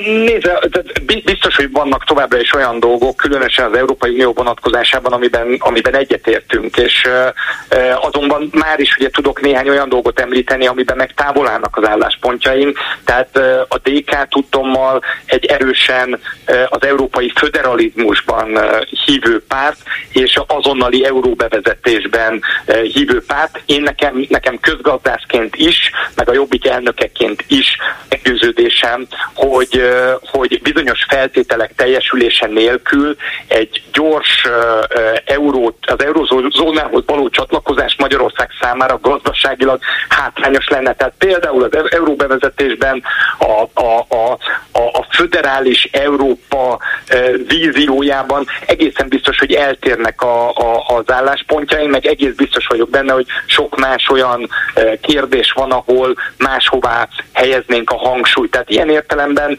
szerintem egyáltalán nem probléma az, hogyha mondjuk pont az európai parlamenti választásokon külön indulnak a pártok, ez szerintem egy sokkal nagyobb vitára enged lehetőséget, mert szerintem nagyon fontos az, hogy például az Európai Uniós tagságunk, az Európai Unióval kapcsolatos elképzeléseink kapcsán legyen egy vita Magyarországon, és az ne csak a, a, a Fidesznek és az ellenzéknek a vitája legyen, hanem hanem, különböző, különböző akár részletkérdések mentén zajló viták is a felszínre kerüljenek, és erre szerintem a jövő évi európai parlamenti választás tökéletesen alkalmas. Köszönöm szépen Gyöngyösi Mártonnak, a Jobbik konzervatívok elnökének. Viszont hallásra! Köszönöm a lehetőséget, viszont hallásra minden jó! Háló, jó napot kívánok! Halló, jó napot, bolgár úr! Vagyok Igen, tessék! Üdvözlöm, nevem a szerkesztőségben. Az első telefonálhoz csatlakoznék, akit a Gyurcsány úrra kapcsolatos dilemmáit fogalmazta meg. Én úgy látom, mint nem baloldali, jobboldali érzelmi, hanem középen álló, hogy ő tartja igencsak markában az ellenzéket, és amit az első betelefonáló is mondott, szerintem nagyobb esélye volna az ellenzéknek, és magának a DK-nak is, akkor a Gyurcsány úr azt mondaná, hogy visszavonul.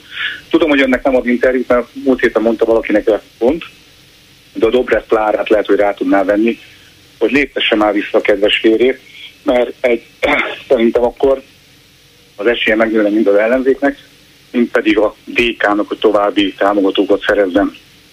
Most ezt abból is le lehet vezetni, hogyha visszagondol az előző választásokra, akkor visszalépett volna Gyurcsány úr, mondjuk akkor mindazok a plakátok, amik kicsi Feri, nagy Feri, meg mit tudom én milyen plakátok voltak, azok mind kukába kerültek volna, és nem, nem tudott volna az a fegyver úgymond úgy hatni, mint ahogy hatott. Illetve nem tudom a politológusok mit csinálnak, de a legutóbbi választásnál szerintem egy politológusnak az lett volna szerepe, hogy elmondja, hogy a jobbiknak nem szabad csatlakozni ez az egész összefogáshoz, mert el fogja veszíteni azokat a kiábrándult jobboldali szavazókat, hogy a Gyurcsány miatt nem szavaznak erre az egész összefogásra. És szerintem megtörtént a maximális minimalizálása az összefogásnak szavazatokban. ez jó, ez pont a maximális ezáltal. minimalizálás. Igen, tehát pont ezáltal, hogy volt egy DK, akinek a vezetőjét sokan nem fogadják, ahogy az első betelefonáluk mondta, és szerintem 10-ből 8 olyan szavazó, aki nem a Fideszre szavaz, elutasítja a Gyurcsány Ferencet. Az a kettő, akik megszállott gyurcsányisták, azok nem. Utána van a másik kettő, aki elmegy szavazni, de azok már utasítják, és ezáltal más választanak. Majd a tízből maradék hat pedig nem is megy el szavazni. Tehát szerintem ez a kerék kötésnek az egyik. Hát a, számlá, szám, a számolása nem tökéletes, mert ugye a Igen. tavalyi nagy vereség mégiscsak Igen. azt hozta, hogy a szavazók 34%-a végül is támogatta ezt az összefogást, amiben benne volt Gyurcsány is, ha bár egy jobboldali vezette az ellenzéket. Hát és pont ez jött ki nekem is matematikailag, kettő azok, akik a DK-t nagyon támogatják, és kettő pedig az, aki mindenki uh-huh. másra adott, csak nem a DK miatt az ellenzékre, onnantól kezdve a 10-ből 6 pedig távol maradt. Uh-huh. Csak az ellenzékiből. Tehát, hogyha egy közvélemény kutatásra publikus csinálna csak ellenzéki szavazók között, hogy ők azt lát, hogy látják ezt, szerintem ugyanez az arány jön neki, vagy hasonló, 60 százalék abban látná a megoldást, hogy Gyurcsány Ferenc visszalépne. És akkor mondom itt, hogy mi a jó ajánlat Gyurcsány Ferencnek, a Gyurcsány Ferenc ebből az előző választásnál is egy win-win helyzetbe juthatott volna, és most is abba fog jutni. Na. Mert az előző választás előtt visszalépett volna, azt mondta volna, hogy én tíz évig nem akarok a politikába lenni, és ezáltal mondjuk az ellenzék megnyerte volna a választást, akkor egy Dobrev Károsz lett volna, ugye a kormányba, tehát magyarul valamilyen szinten Gyurcsány Ferenc úgy is nyert volna. Ha viszont ugyanez a siralmas eredmény lett volna, mint ami most így, azáltal, hogy visszalépett, akkor elmondhatná, hogy ne látjátok, nélkülem is ugyanez a rossz eredmény van, vagy nélkülem is, nélkülem nem tudjátok ezt megnyerni. Uh-huh. Tehát ő mindenképpen egy win helyzetben lett volna, teljesen mindegy, hogy uh, hogy uh, hogy alakul az a választás. És akkor azt mondta volna, hogy jó, akkor visszajövök, mert nélkülem sem megy ez. De be lett volna bizonyítva egyszer és mindenkorra, hogy ő a kerékkötője, vagy nem. Mert amíg ő ott marad, addig 10-ből 8 ellenzéki választó, vagy kiábrándult választó azt fogja mondani, hogy nem szavazok oda, az csak feltétele. A Ungár Péterről szeretném mondani még, hogy mind, pár hónap ezelőtt gondoltam betelefonálva, hogy szerintem egy alvó ügynök, tehát ő amikor el van indítva, akkor el van indítva, már a Fidesz oldaláról, és most szerintem ez, a, ez az üdülési uh, mizéria, ez megint egy direkt, irányított propaganda uh, információ volt, ami arra volt jó, hogy a még maradék kicsi, esetleg majd erősödésnek induló ellenzék összefogás valahova is jusson, ezt már mindjárt úgymond a kezdeteknél megölték, azáltal, hogy most mindenki azon gondolkodik, hogy Ungár Péterre akkor kell összefogni, vagy nem kell összefogni, és a célját elérte, mert nekem nem mondja senki, hogy a miniszterelnökről közelről valaki úgy tud felvételt csinálni, 5 méterről, 10 méterről, ahogy ott le lett játszva, és onnantól kezdve ezt ő úgy hagyta, egy, kettő, majd utána pedig ez így kikerül nagyon véletlenül. Hát biztos, hogy vannak olyan fotóeszközök, amelyekkel viszonylag távolról lehet fölvenni Persze, a miniszterelnököt, igen. tehát én nem gondolnám, hogy itt valamilyen van technika, össz, összeesküvés van. De hát az, hogy alvó ügynöke, azért gondoljon bele, hogy ő szombathelyen ellenzéki közös képviselőként akart indulni, volt egy előválasztás, és elvesztette.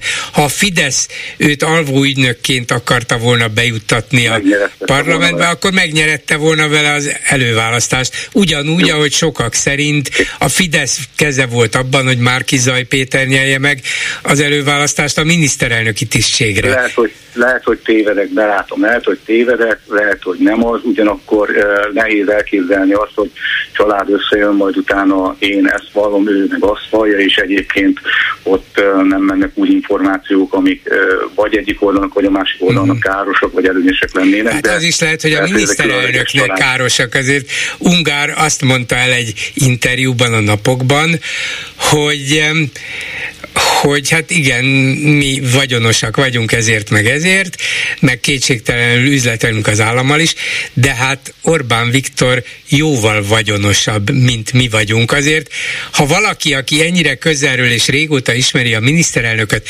ezt engedi meg magának, ráadásul úgy, mint egy alvó ügynök, akkor azért az, az olyasmiket tud, vagy sejtett, azt sejteti, hogy tudja, amiket mi nem, mi csak feltételezzük, hogy jó, hát tudjuk, hogy Mészáros Lőrinc magától nem szerezhetett volna, de ezek csak feltételezések, és jó, valószínűleg jó alappal. De Ungár ennél egy fokkal vagy tízzel többet tud.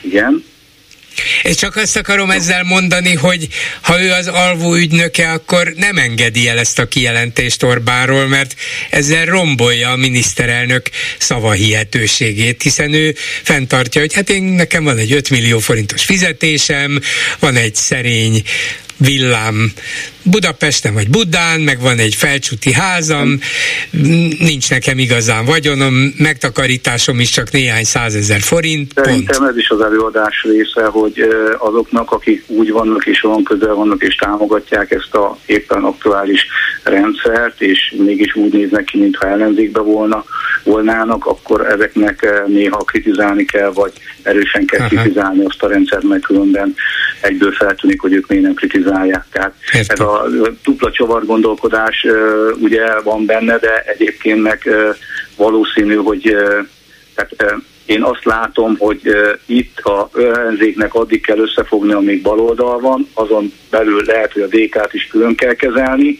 onnantól kezdve az összefogott baloldalból, hogy benne van az LMP, vagy nincs benne, az meg már megint lényegtelen. Marad az összefogott? Mindenki többet tudna elérni szavazat támogatásba, a jobbiknak pedig a kiábrándult jobboldaliokat kéne maximalizálni és visszahúzni a mi hazánkból, mert ugye lehet látni, hogy a mi hazánkhoz mentek át sokan azok közül, akik ezt az összefogást nem bírták megemészteni a Gyurcsányjal és a DK-val. Uh-huh.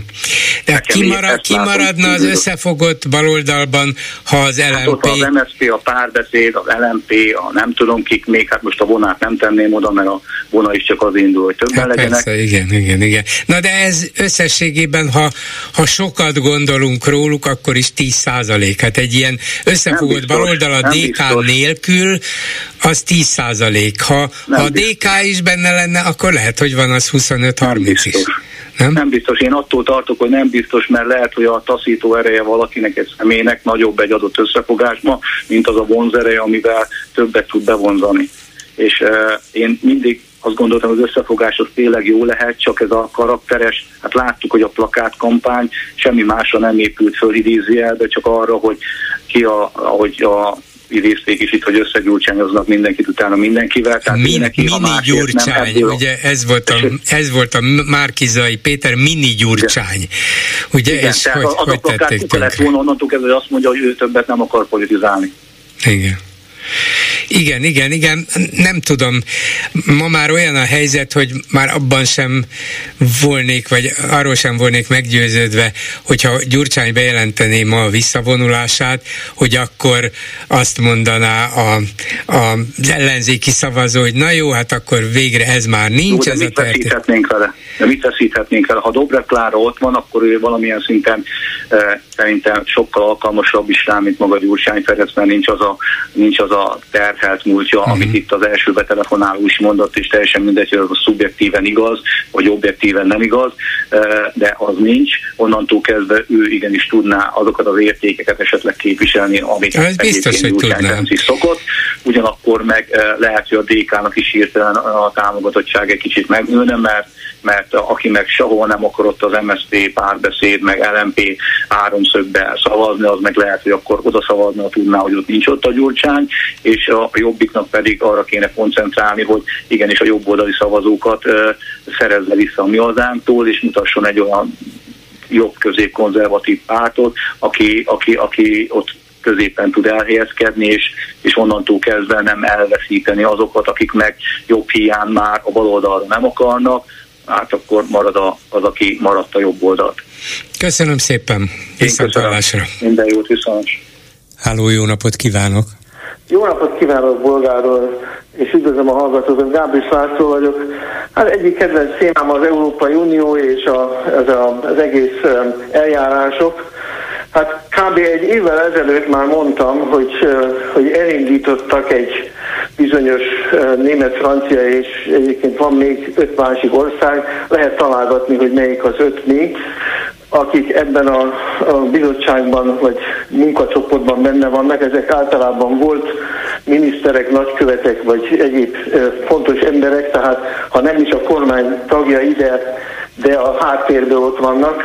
A kizárási eljárásoknak a, a módozatáról e, már készülnek ezek a dolgok. Ezt kb. egy évvel ezelőtt mondtam, én is benne vagyok egy ilyen munkacsoportban, úgyhogy ismerem a hátteret, és csak azt akarom mondani, hogy a harmadik volt nem lehet rúgni az első kettő előtt, és amit Balázs Péter mondott, az százszerzékosan igaz, egyet hagyott ki, vagy, vagy talán nem konkrétan mondta, hogy a hetes cikkei és a, a szavazat felfüggesztési eljárás már, már úton van, már folyamatban van, ha nem is látszik még, és nem is e, került még úgy napvilágra, de ez jön először, és az Európai Uniónak van egy konkrét e, e, terve, hogy a felfüggesztési eljárás e, többségi alapon megszavaztatja. Értem, szóval ki lehet cselezni azt a jelenlegi szabályt, hogy minden tagállamnak, mármint az érintetten kívül egységesen meg kell szavazni, hogy mondjuk Magyarország szavazati jogát felfüggesztik a, a, uniós jogelvek szisztematikus megsértése miatt, hogyha, mert ugye egyelőre megvan ez a lengyel szolidaritás Orbánnal, a lengyelek ezt nem szavaznák meg, de az uniónak van van egy olyan jogi elképzelése, amivel ezt meg lehet kerülni? Igen, pontosan van egy jó, jó először ugye Lengyelországgal szemben is van uh, uh, hezes cikkelyes eljárás. Uh, most zárójában mondom, a, az ukrán háború és a NATO uh, miatt uh, ezt mondjuk háttérbe rakták, és a lengyelek egy picit előrébb vannak, de ezt uh, egyszerre fogják megcsinálni az Unióban, hogy a lengyeleket és a magyarokat felfüggesztik, utána jön ez a, ez a következő lépés, a következő gól, és akkor a, a a főfüggesztés miatt nem fog szavazni se Lengyelország, se Magyarország, és a következő folyamat, ami persze évekig fog tartani, ebbe az egybe biztos, hogy így vagy nem kell még pakolni, csak ne ez legyen a, a quintessencia, hogy nem kell még pakolni, e, és akkor még lehet sörözgetni, és még minden rendben van. Hát szóval e, a, a 21. percben vagyunk, az első félidő közepén vagyunk, de, de már kettő 0 vezet az Unió, és Orbánt ki fogják cselezni, ebben egészen nyugodt lehet, egészen biztos lehet, nem csak a pénzeket nem kapja meg, hanem, hanem először felfüggesztik a szavazati jogát, és utána ezen az alapon a maradék tagállamok szépen meg fogják szavazni a következő lépést. Tehát lehet, fog menni. Lehet hogy, az, és, lehet, lehet, hogy az Unió olvasta Orbán egyik törvényét, amely szerint minden mérkőzés addig tart, amíg meg nem nyerjük, úgyhogy az Unió is ebből indul ki. Hát lehet, hogy lassú ez, lehet, hogy évekig tart, tart, de addig tart, amíg meg nem nyerjük. Hát igen, ugye Orbán azt is mondta, hogy Oroszországot nem lehet megverni katonailag, hát ebbe sincs igaza, meg lehet Oroszországot is verni, és azt, hogy Magyarországot az Unió meg tudja verni, hát gondolom, hogy ehhez nem kell túlzott ö, ö, ö, még Fideszesnek sem lenni, hogy ez elég nyilvánvaló, hogy az Unió azért erősebb, és másik meg az, hogy az a másik öt ország, lehet tippelni, melyik a másik öt ország, amelyik már ebben a bizottságban benne van, mondjon egyet. Hát gondolom Hollandia benne van. Igen. Svédország. Svédország, így van, de most... Svédország úgy... benne van, igen, és azok az emberek vannak benne, akik a NATO ügyben is ott vannak. Tehát igaz, hogy a NATO meg az EU az két különböző baustele, mondjuk így, de azért azért az emberek nagy része ugyanaz, aki ott a döntési joga van, vagy, vagy ilyesmi. Hát, hát nem, nem, nem fogják elfelejteni Orbánnak nem. ezt a kis stílű, hát mit, minek nevezzük ezt, akadékoskodást, hogy meg, megpróbálja megakadályozni a svédek csatlakozását mindenféle nagyon átlátszó és ócska ürügyjel. Ez, ez valahogy nem illik bele sem a nemzetközi politikába, a diplomáciába, ez valamilyen ócska útszéli trükk. Hát ez, igen, csak ezzel sincs semmi értelme, ugye, mert, mert a NATO-ba faktikusan benne van Svédország.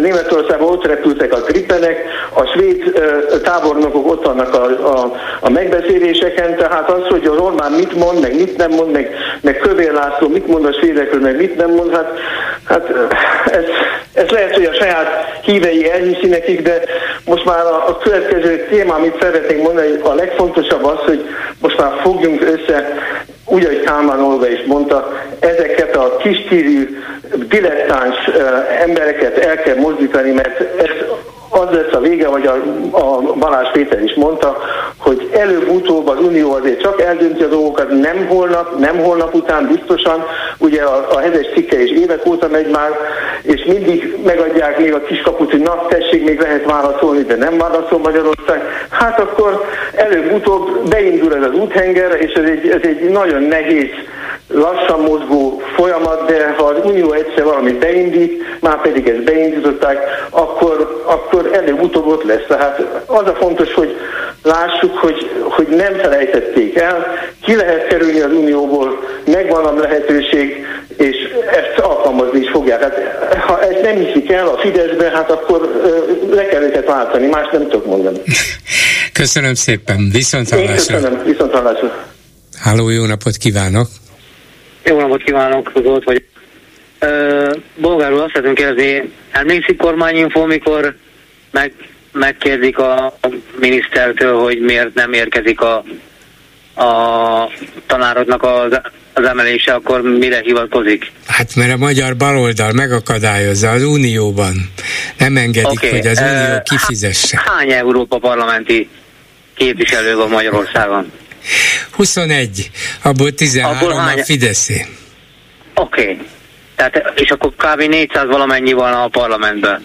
Az egész parlamentben 700 valamennyi, 700. Bo- bocsánat, tehát akkor a 700-ból az a, az a 8 magyar európai parlamenti képviselő miatt nem kapnak pénzt.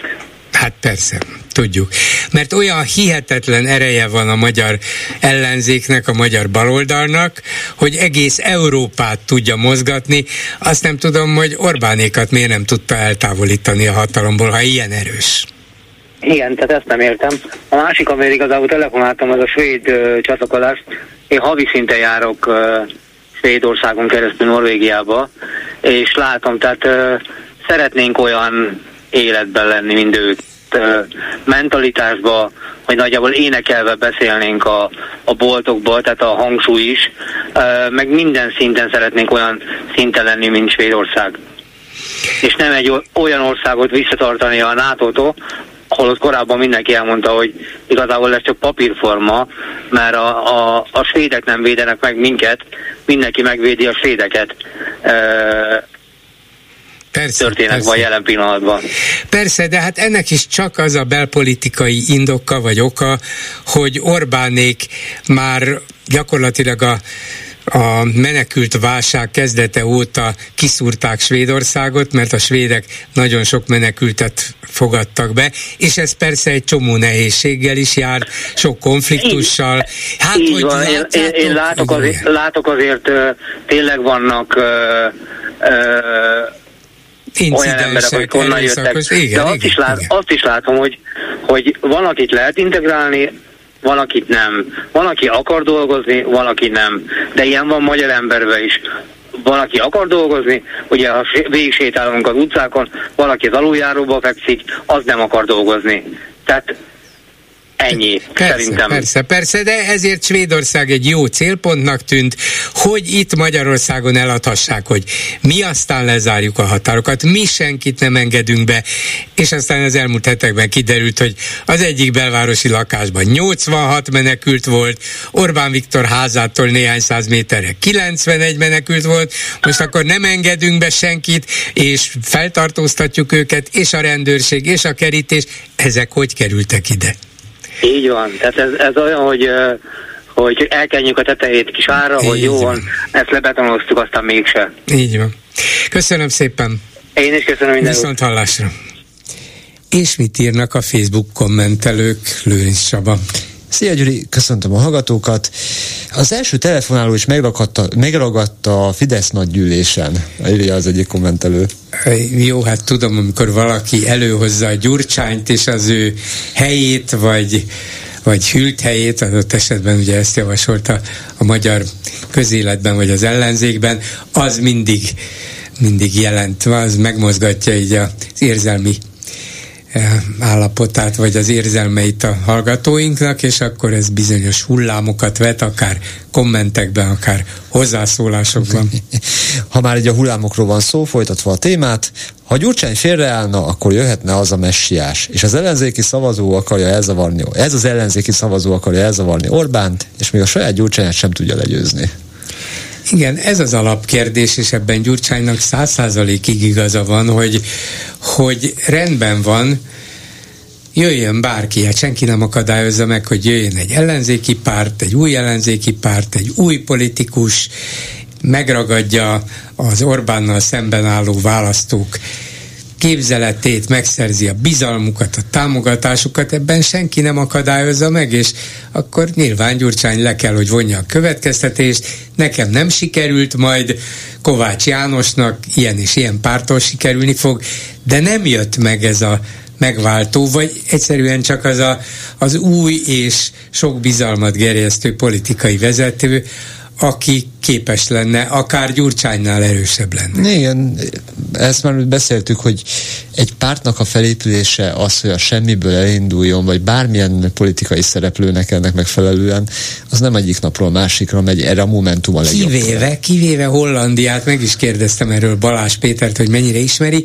ott szinte a semmiből jönnek elő, pedig hát az nem egy, nem egy bizonytalan és, és hagyományok nélküli demokratikus politikát nem ismerő ország, most augusztusban alakult egy teljesen új párt, és a legnépszerűbb pedig ott hamarosan választások lesznek, hmm. és nem egy hirtelen jött messiásról van szó, egy valamennyire ismert kereszténydemokrata politikustól ról kilépett, azt mondja, megalapítom a új szociális szerződés nevű pártot, még csak nem is olyan izgalmas, hát milyen párt névez, új szociális szerződés, jól van, jöjjön be holnap ezzel a névvel, és ők a legnépszerűbbek. Nem tudom, hogy megnyerik-e a választást, de akár meg is nyerhetik. Mm. Mitől más az? Balázs Péter szerint attól, hogy sokkal szabadabb a média, sokkal könnyebb eljutnia egy új képződménynek, egy új pártnak, egy új politikusnak a tömegekhez, és akár meg is nyerni a bizalmukat. Hát igen. Aztán a karácsonyféle 99 mozgalomra is érkezett egy komment. Majd a nyomozás kideríti, hogy a 99 mozgalom mekkora dobozban gyűjtött, egyáltalán dobozban vitték-e az OTP-be, van-e még joguk beváltani, átváltani a felajánlásokat. Azért az megnyugtató, hogy a jegyzőkönyvek egegyeznek, mert ez, ez se jellemző. Ez pedig a röhely kategória. Álláspontunk szerint idézi a kommentelő a, a megfogalmazást. Szóval ez csak egy vélemény. Hát igen, végül is feljelentésben megfogalmazott vélemény, de hogy miért másfél év után, hát én ezt nem tudom. De ugye nyilvánvalóan ilyenkor jön be, hogy az OTP-t kellene kérdezni, meg lehet? Nem, igen. És még nincs ellenzéki bolykott az OTP ellen. Orbán politikai játékszere korbácsa lett a legnagyobb magyar bank. Eh. Hát a jelek szerint egyébként van erre utaló jel. Aztán Gyöngyösi Márton gondolom jobbik konzervatívok EU lista vezetője is lesz.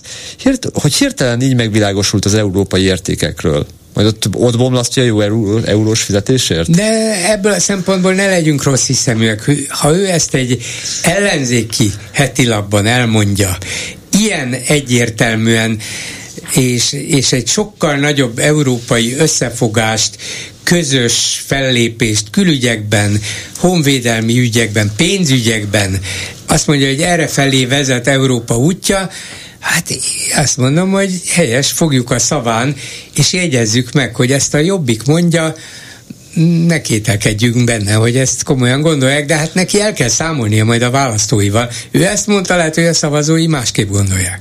Igen, és a végére az, amit a felvezetőben szintén említettél, hónapok óta bulvárhírek vannak a 24.hu, a Telex és első 8-10 hírek között a nyitó oldalon. Hetek óta már csak végiggörgetem ezeket, és nem olvasok bele egyik hírükbe sem érdektelenek lettek, maradnak az angol-amerikai hírportálok. Igen, ez lesújtó szerintem is, mert persze érdekes, hogy mennyire sózzuk meg az ételeinket, de a megfelelő helyen. Hát nyugodtan jelenjen meg egy cikk róla, tegyék a nyitó oldalra, de hogy ez legyen a vezető hír, hát emberek, tényleg, hol tartunk? Köszönöm szépen. Ennyi a Mielőtt az utolsó betelefonálónak megadnám a szót, elmondom, hogy 21 millió 278 ezer forint jött össze eddig a Szabadsávért alapítvány számláján. Nagyszerű, köszönjük. Ilyen lendülettel folytassák, és akkor megmaradunk. Jó napot kívánok! Jó napot kívánok, Kertész Örit vagyok, és két témához is szeretnék hozzászólni. Az egyik az a gyurcsány téma. Ez pedig az lenne, hogy a leg, legutóbbi választás, amikor parlamenti képviselőket választottunk, akkor Gyurcsány egyéni képviselőként sehol nem indult, mert általában nagy pártvezetőkre is igaz ez. Vagyis ha úgy szavaztak volna az emberek, hogy az összefogásra szavazunk, az ellenzéki összefogásra, mindegy, hogy rajta van, vagy nincs rajta gyurcsány, mert egyéniben nem indult, tehát egyéni képviselőkre kellett szavazni egy pártlapon, vagy egy szavazólapon, akkor megnyertük volna a kb. az 50-60 százalékát a képviselőtestületnek. Hát valószínűleg az úrnak nincs igaz abban, hogy Gyurcsány miatt nem szavaznak az ellenzékre az emberek. Mert nem volt rajta egyéni listán. Érti? De hát mindenki tudta, hogy itt a közös jelölt, vagy DK-s, vagy Jobbikos, vagy MSZP-s, mindegy, az kell, hogy bírja Gyurcsány támogatását is. Már pedig, ha ez egy ilyen közös ló, annak túros a háta. Értem, de ugye egyéni képviselőre szavaztunk. Ez Tehát igaz. mindenki a saját körzetében lévő egyéni képviselőre tette le a voksát. Igen. És, és ez adta ki a parlamenti képviselőknek talán a 60 át Nem, nem, kevesebbet. De lehet, hogy a 60-at, igen, mert ez 106 egyéni körzet volt, és 199-en vannak, igen. De aztán volt egy közös lista is, amin rajta volt a DK természetesen. Igen, de ugye a DK az nincsen gyurcsány nélkül, és Nincs, ha gyurcsány igen. nem lesz benne, akkor az emberek szétszélednek. Látja, ez tehát a másik ő dolog. a közös ami... összetartó erő, tehát őt nem lehet kirúgni, mert akkor nincsen 19%-unk sem. Igen, lehet, hogy a DK szavazók, akik a legtöbben vannak az ellenzékiek közül, úgy gondolják, hogy hát ha Gyurcsány feladja, akkor feladom én is. Hát, igen, és hogyha, az, hogyha meghallgatja az ember Gyurcsánynak a beszédeit a parlamentben, akkor hirtelen megáll senki nem tesz semmit. Értem, hogy nem beszélgetnek az emberek, hanem őt hallgatják, mert tényleg olyanokat mond, amit kevesen mondanak. Tehát őt érdemes meghallgatni. Igen. De nem is ez az egyetlen dolog, amiről beszélni akartam, hanem egy másik is, ez pedig a 16. kerületi önkormányzatnak a képviselőtestületi ülése. Ma ugyanis részt egy, vettem egy, egy kis részen, ott voltam. Eh, bocsánat, nagyon jó, ne is felejts el, csak azt kérem, hogy holnap mondjál, mert most lejárt a műsoridőnk, és szívesen fölhívjuk holnap. Jó, rendben jó? van, köszönöm És szépen. akkor kérem, hogy tartsa meg, rendben mert van, nálunk köszönöm. elmondhatja. Köszönöm, viszont hallásra. Viszont hallásra. Ezzel a megbeszéljük mai műsora véget ért. Készítésében közreműködött Zsidai Péter, Lőrinc Csaba, Erdei Tünde, Lehocki Miriam és Horváth Ádám Bolgár Györgyöt hallották. Viszont hallásra holnap. Most pedig jön az Esti Gyors. Esti Gyors, a hírek háttere.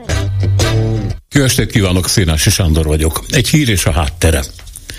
Most egy koncertről fogunk beszélni. A koncert Szentpétervár Gazprom stadionjában esett meg, és a híres énekes a 31 éves Jaroszláv Dronov adta, aki a Kreml egyik legélesebb kése a közvélemény hazafias nevelése, az ukrán és nyugat gyűlölet, valamint a Vladimir Vladimirovicsban való feltétlen hit ügyében. Dronova egyébként Sámán néven lép fel, ami tekintve a nagy orosz nacionalizmus üzenetét, amit az énekes a szeretet fogalmába csomagolva szokott eladni, adhat némi okot a csodálkozásra, hiszen a sámán szó szibériai, konkrétan tungúz eredetű, vagyis egy természetvalláshoz tartozik, az orosz ortodoxia meg nagyon nem ilyen. De aztán belátjuk, hogy Dronovnak a Kreml kavarta kocsvalékában ez a legkisebb zavaró tényező. Szóval a koncert, ahogy azt a Medusa nevű független hírportál megírja. Jönnek a nézők, sokuk vállán az orosz birodalom sárga, fekete és fehér zászlaja, középen a kétfejű sassal, csak hogy tudjuk, Putyinnak az Ukrajnával kapcsolatos terveit a populáció jelentős része pontosan veszi le. A mai köztársasági zászló is jelen van, a szervezők osztogatják a hazafias hangulat, illetve a mentális zagyvaság ébren tartása véget. A portál mellesle megjegyzi, hogy a rajongók zöme 50-es nő, a sámán 31 éves. Vagyis vannak, akik egy szőke izmos fickóért járnak koncertre, az agymosás külön ajándék. Sámán előbb helikopteren, aztán motorral érkezik ezüst színű Jackie vállán az orosz színekkel, de sisakján is ott vannak a fehér, kék, vörös sávok, mögötte szintén orosz színű jelzőfények, aki nem teljesen hülye, itt egy életre megtanulja, hol a helye. Dronov énekel. A kult szól szeretet. Szeretem mását. Szeretem a hazámat. Azért szeretem, mert orosz vagyok. Szeretem a hőseinket, akik megvédik az ellenség által megtámadott hazánkat. Igen, így lesz az agresszor mártír ezen a forró, érzelemdús Pétervári estén, így fakad könnyekre a hóhér. Sámán felolvas egy levelet, ami Makívkából Donetskből jött, és egy bizonyos Nikita írta, aki arra vágyik, hogy egyszer jelen lehessen a koncertjén. És mit tesz Isten, illetve az ő sámánja? Az énekes titkára bejelenti, hogy Nikita itt van a tömegben, mire az követelni kezdi Nikitát a színpadon is, de nem jön fel senki. És a kameramanok sem találják őt a nézőtéren. Később kiadnak egy üzenetet, amelyben Nikita hálát nyilvánít a jelenlétért. A Medúza lenyomozza az üzenet forrását, és megtalálja egy fiatalember fotóját, pólóján az orosz győzelmi zéjjellel, aztán egy usánkás macska képét, a háttérben sarló karapácsos vörös szovjet zászlóval, más fotókon pedig orosz birodalmi szovjet és mai orosz jelképek halmazával. A sámán közben átöltözik ruhája fekete bőr, a szovjet titkos szolgálat, az NKVD uniformisa. Kiválaszt egy lányt a tömegből, felhívja a színpadra, és gyengéden táncol vele. A lány elájul a karjaiban, a segédek kiviszik. Páran hangosak röhögnek a csinált jeleneten, más lányok sírnak. Közben a sámán huszárnak öltözik. A vége a himnusz. Aztán az üres nézőtér, amelyet orosz papírzászlóskák borítanak, a rajongók meg viszik haza az üzenetet, amiben ők a cári Oroszország alatvalói, egyben szovjet kommunisták is, de persze Lenin mellett Putyin is elfér abban a hatalmas szívben. És számukra mindez egyszerű és világos. Esti gyors, a hírek háttere.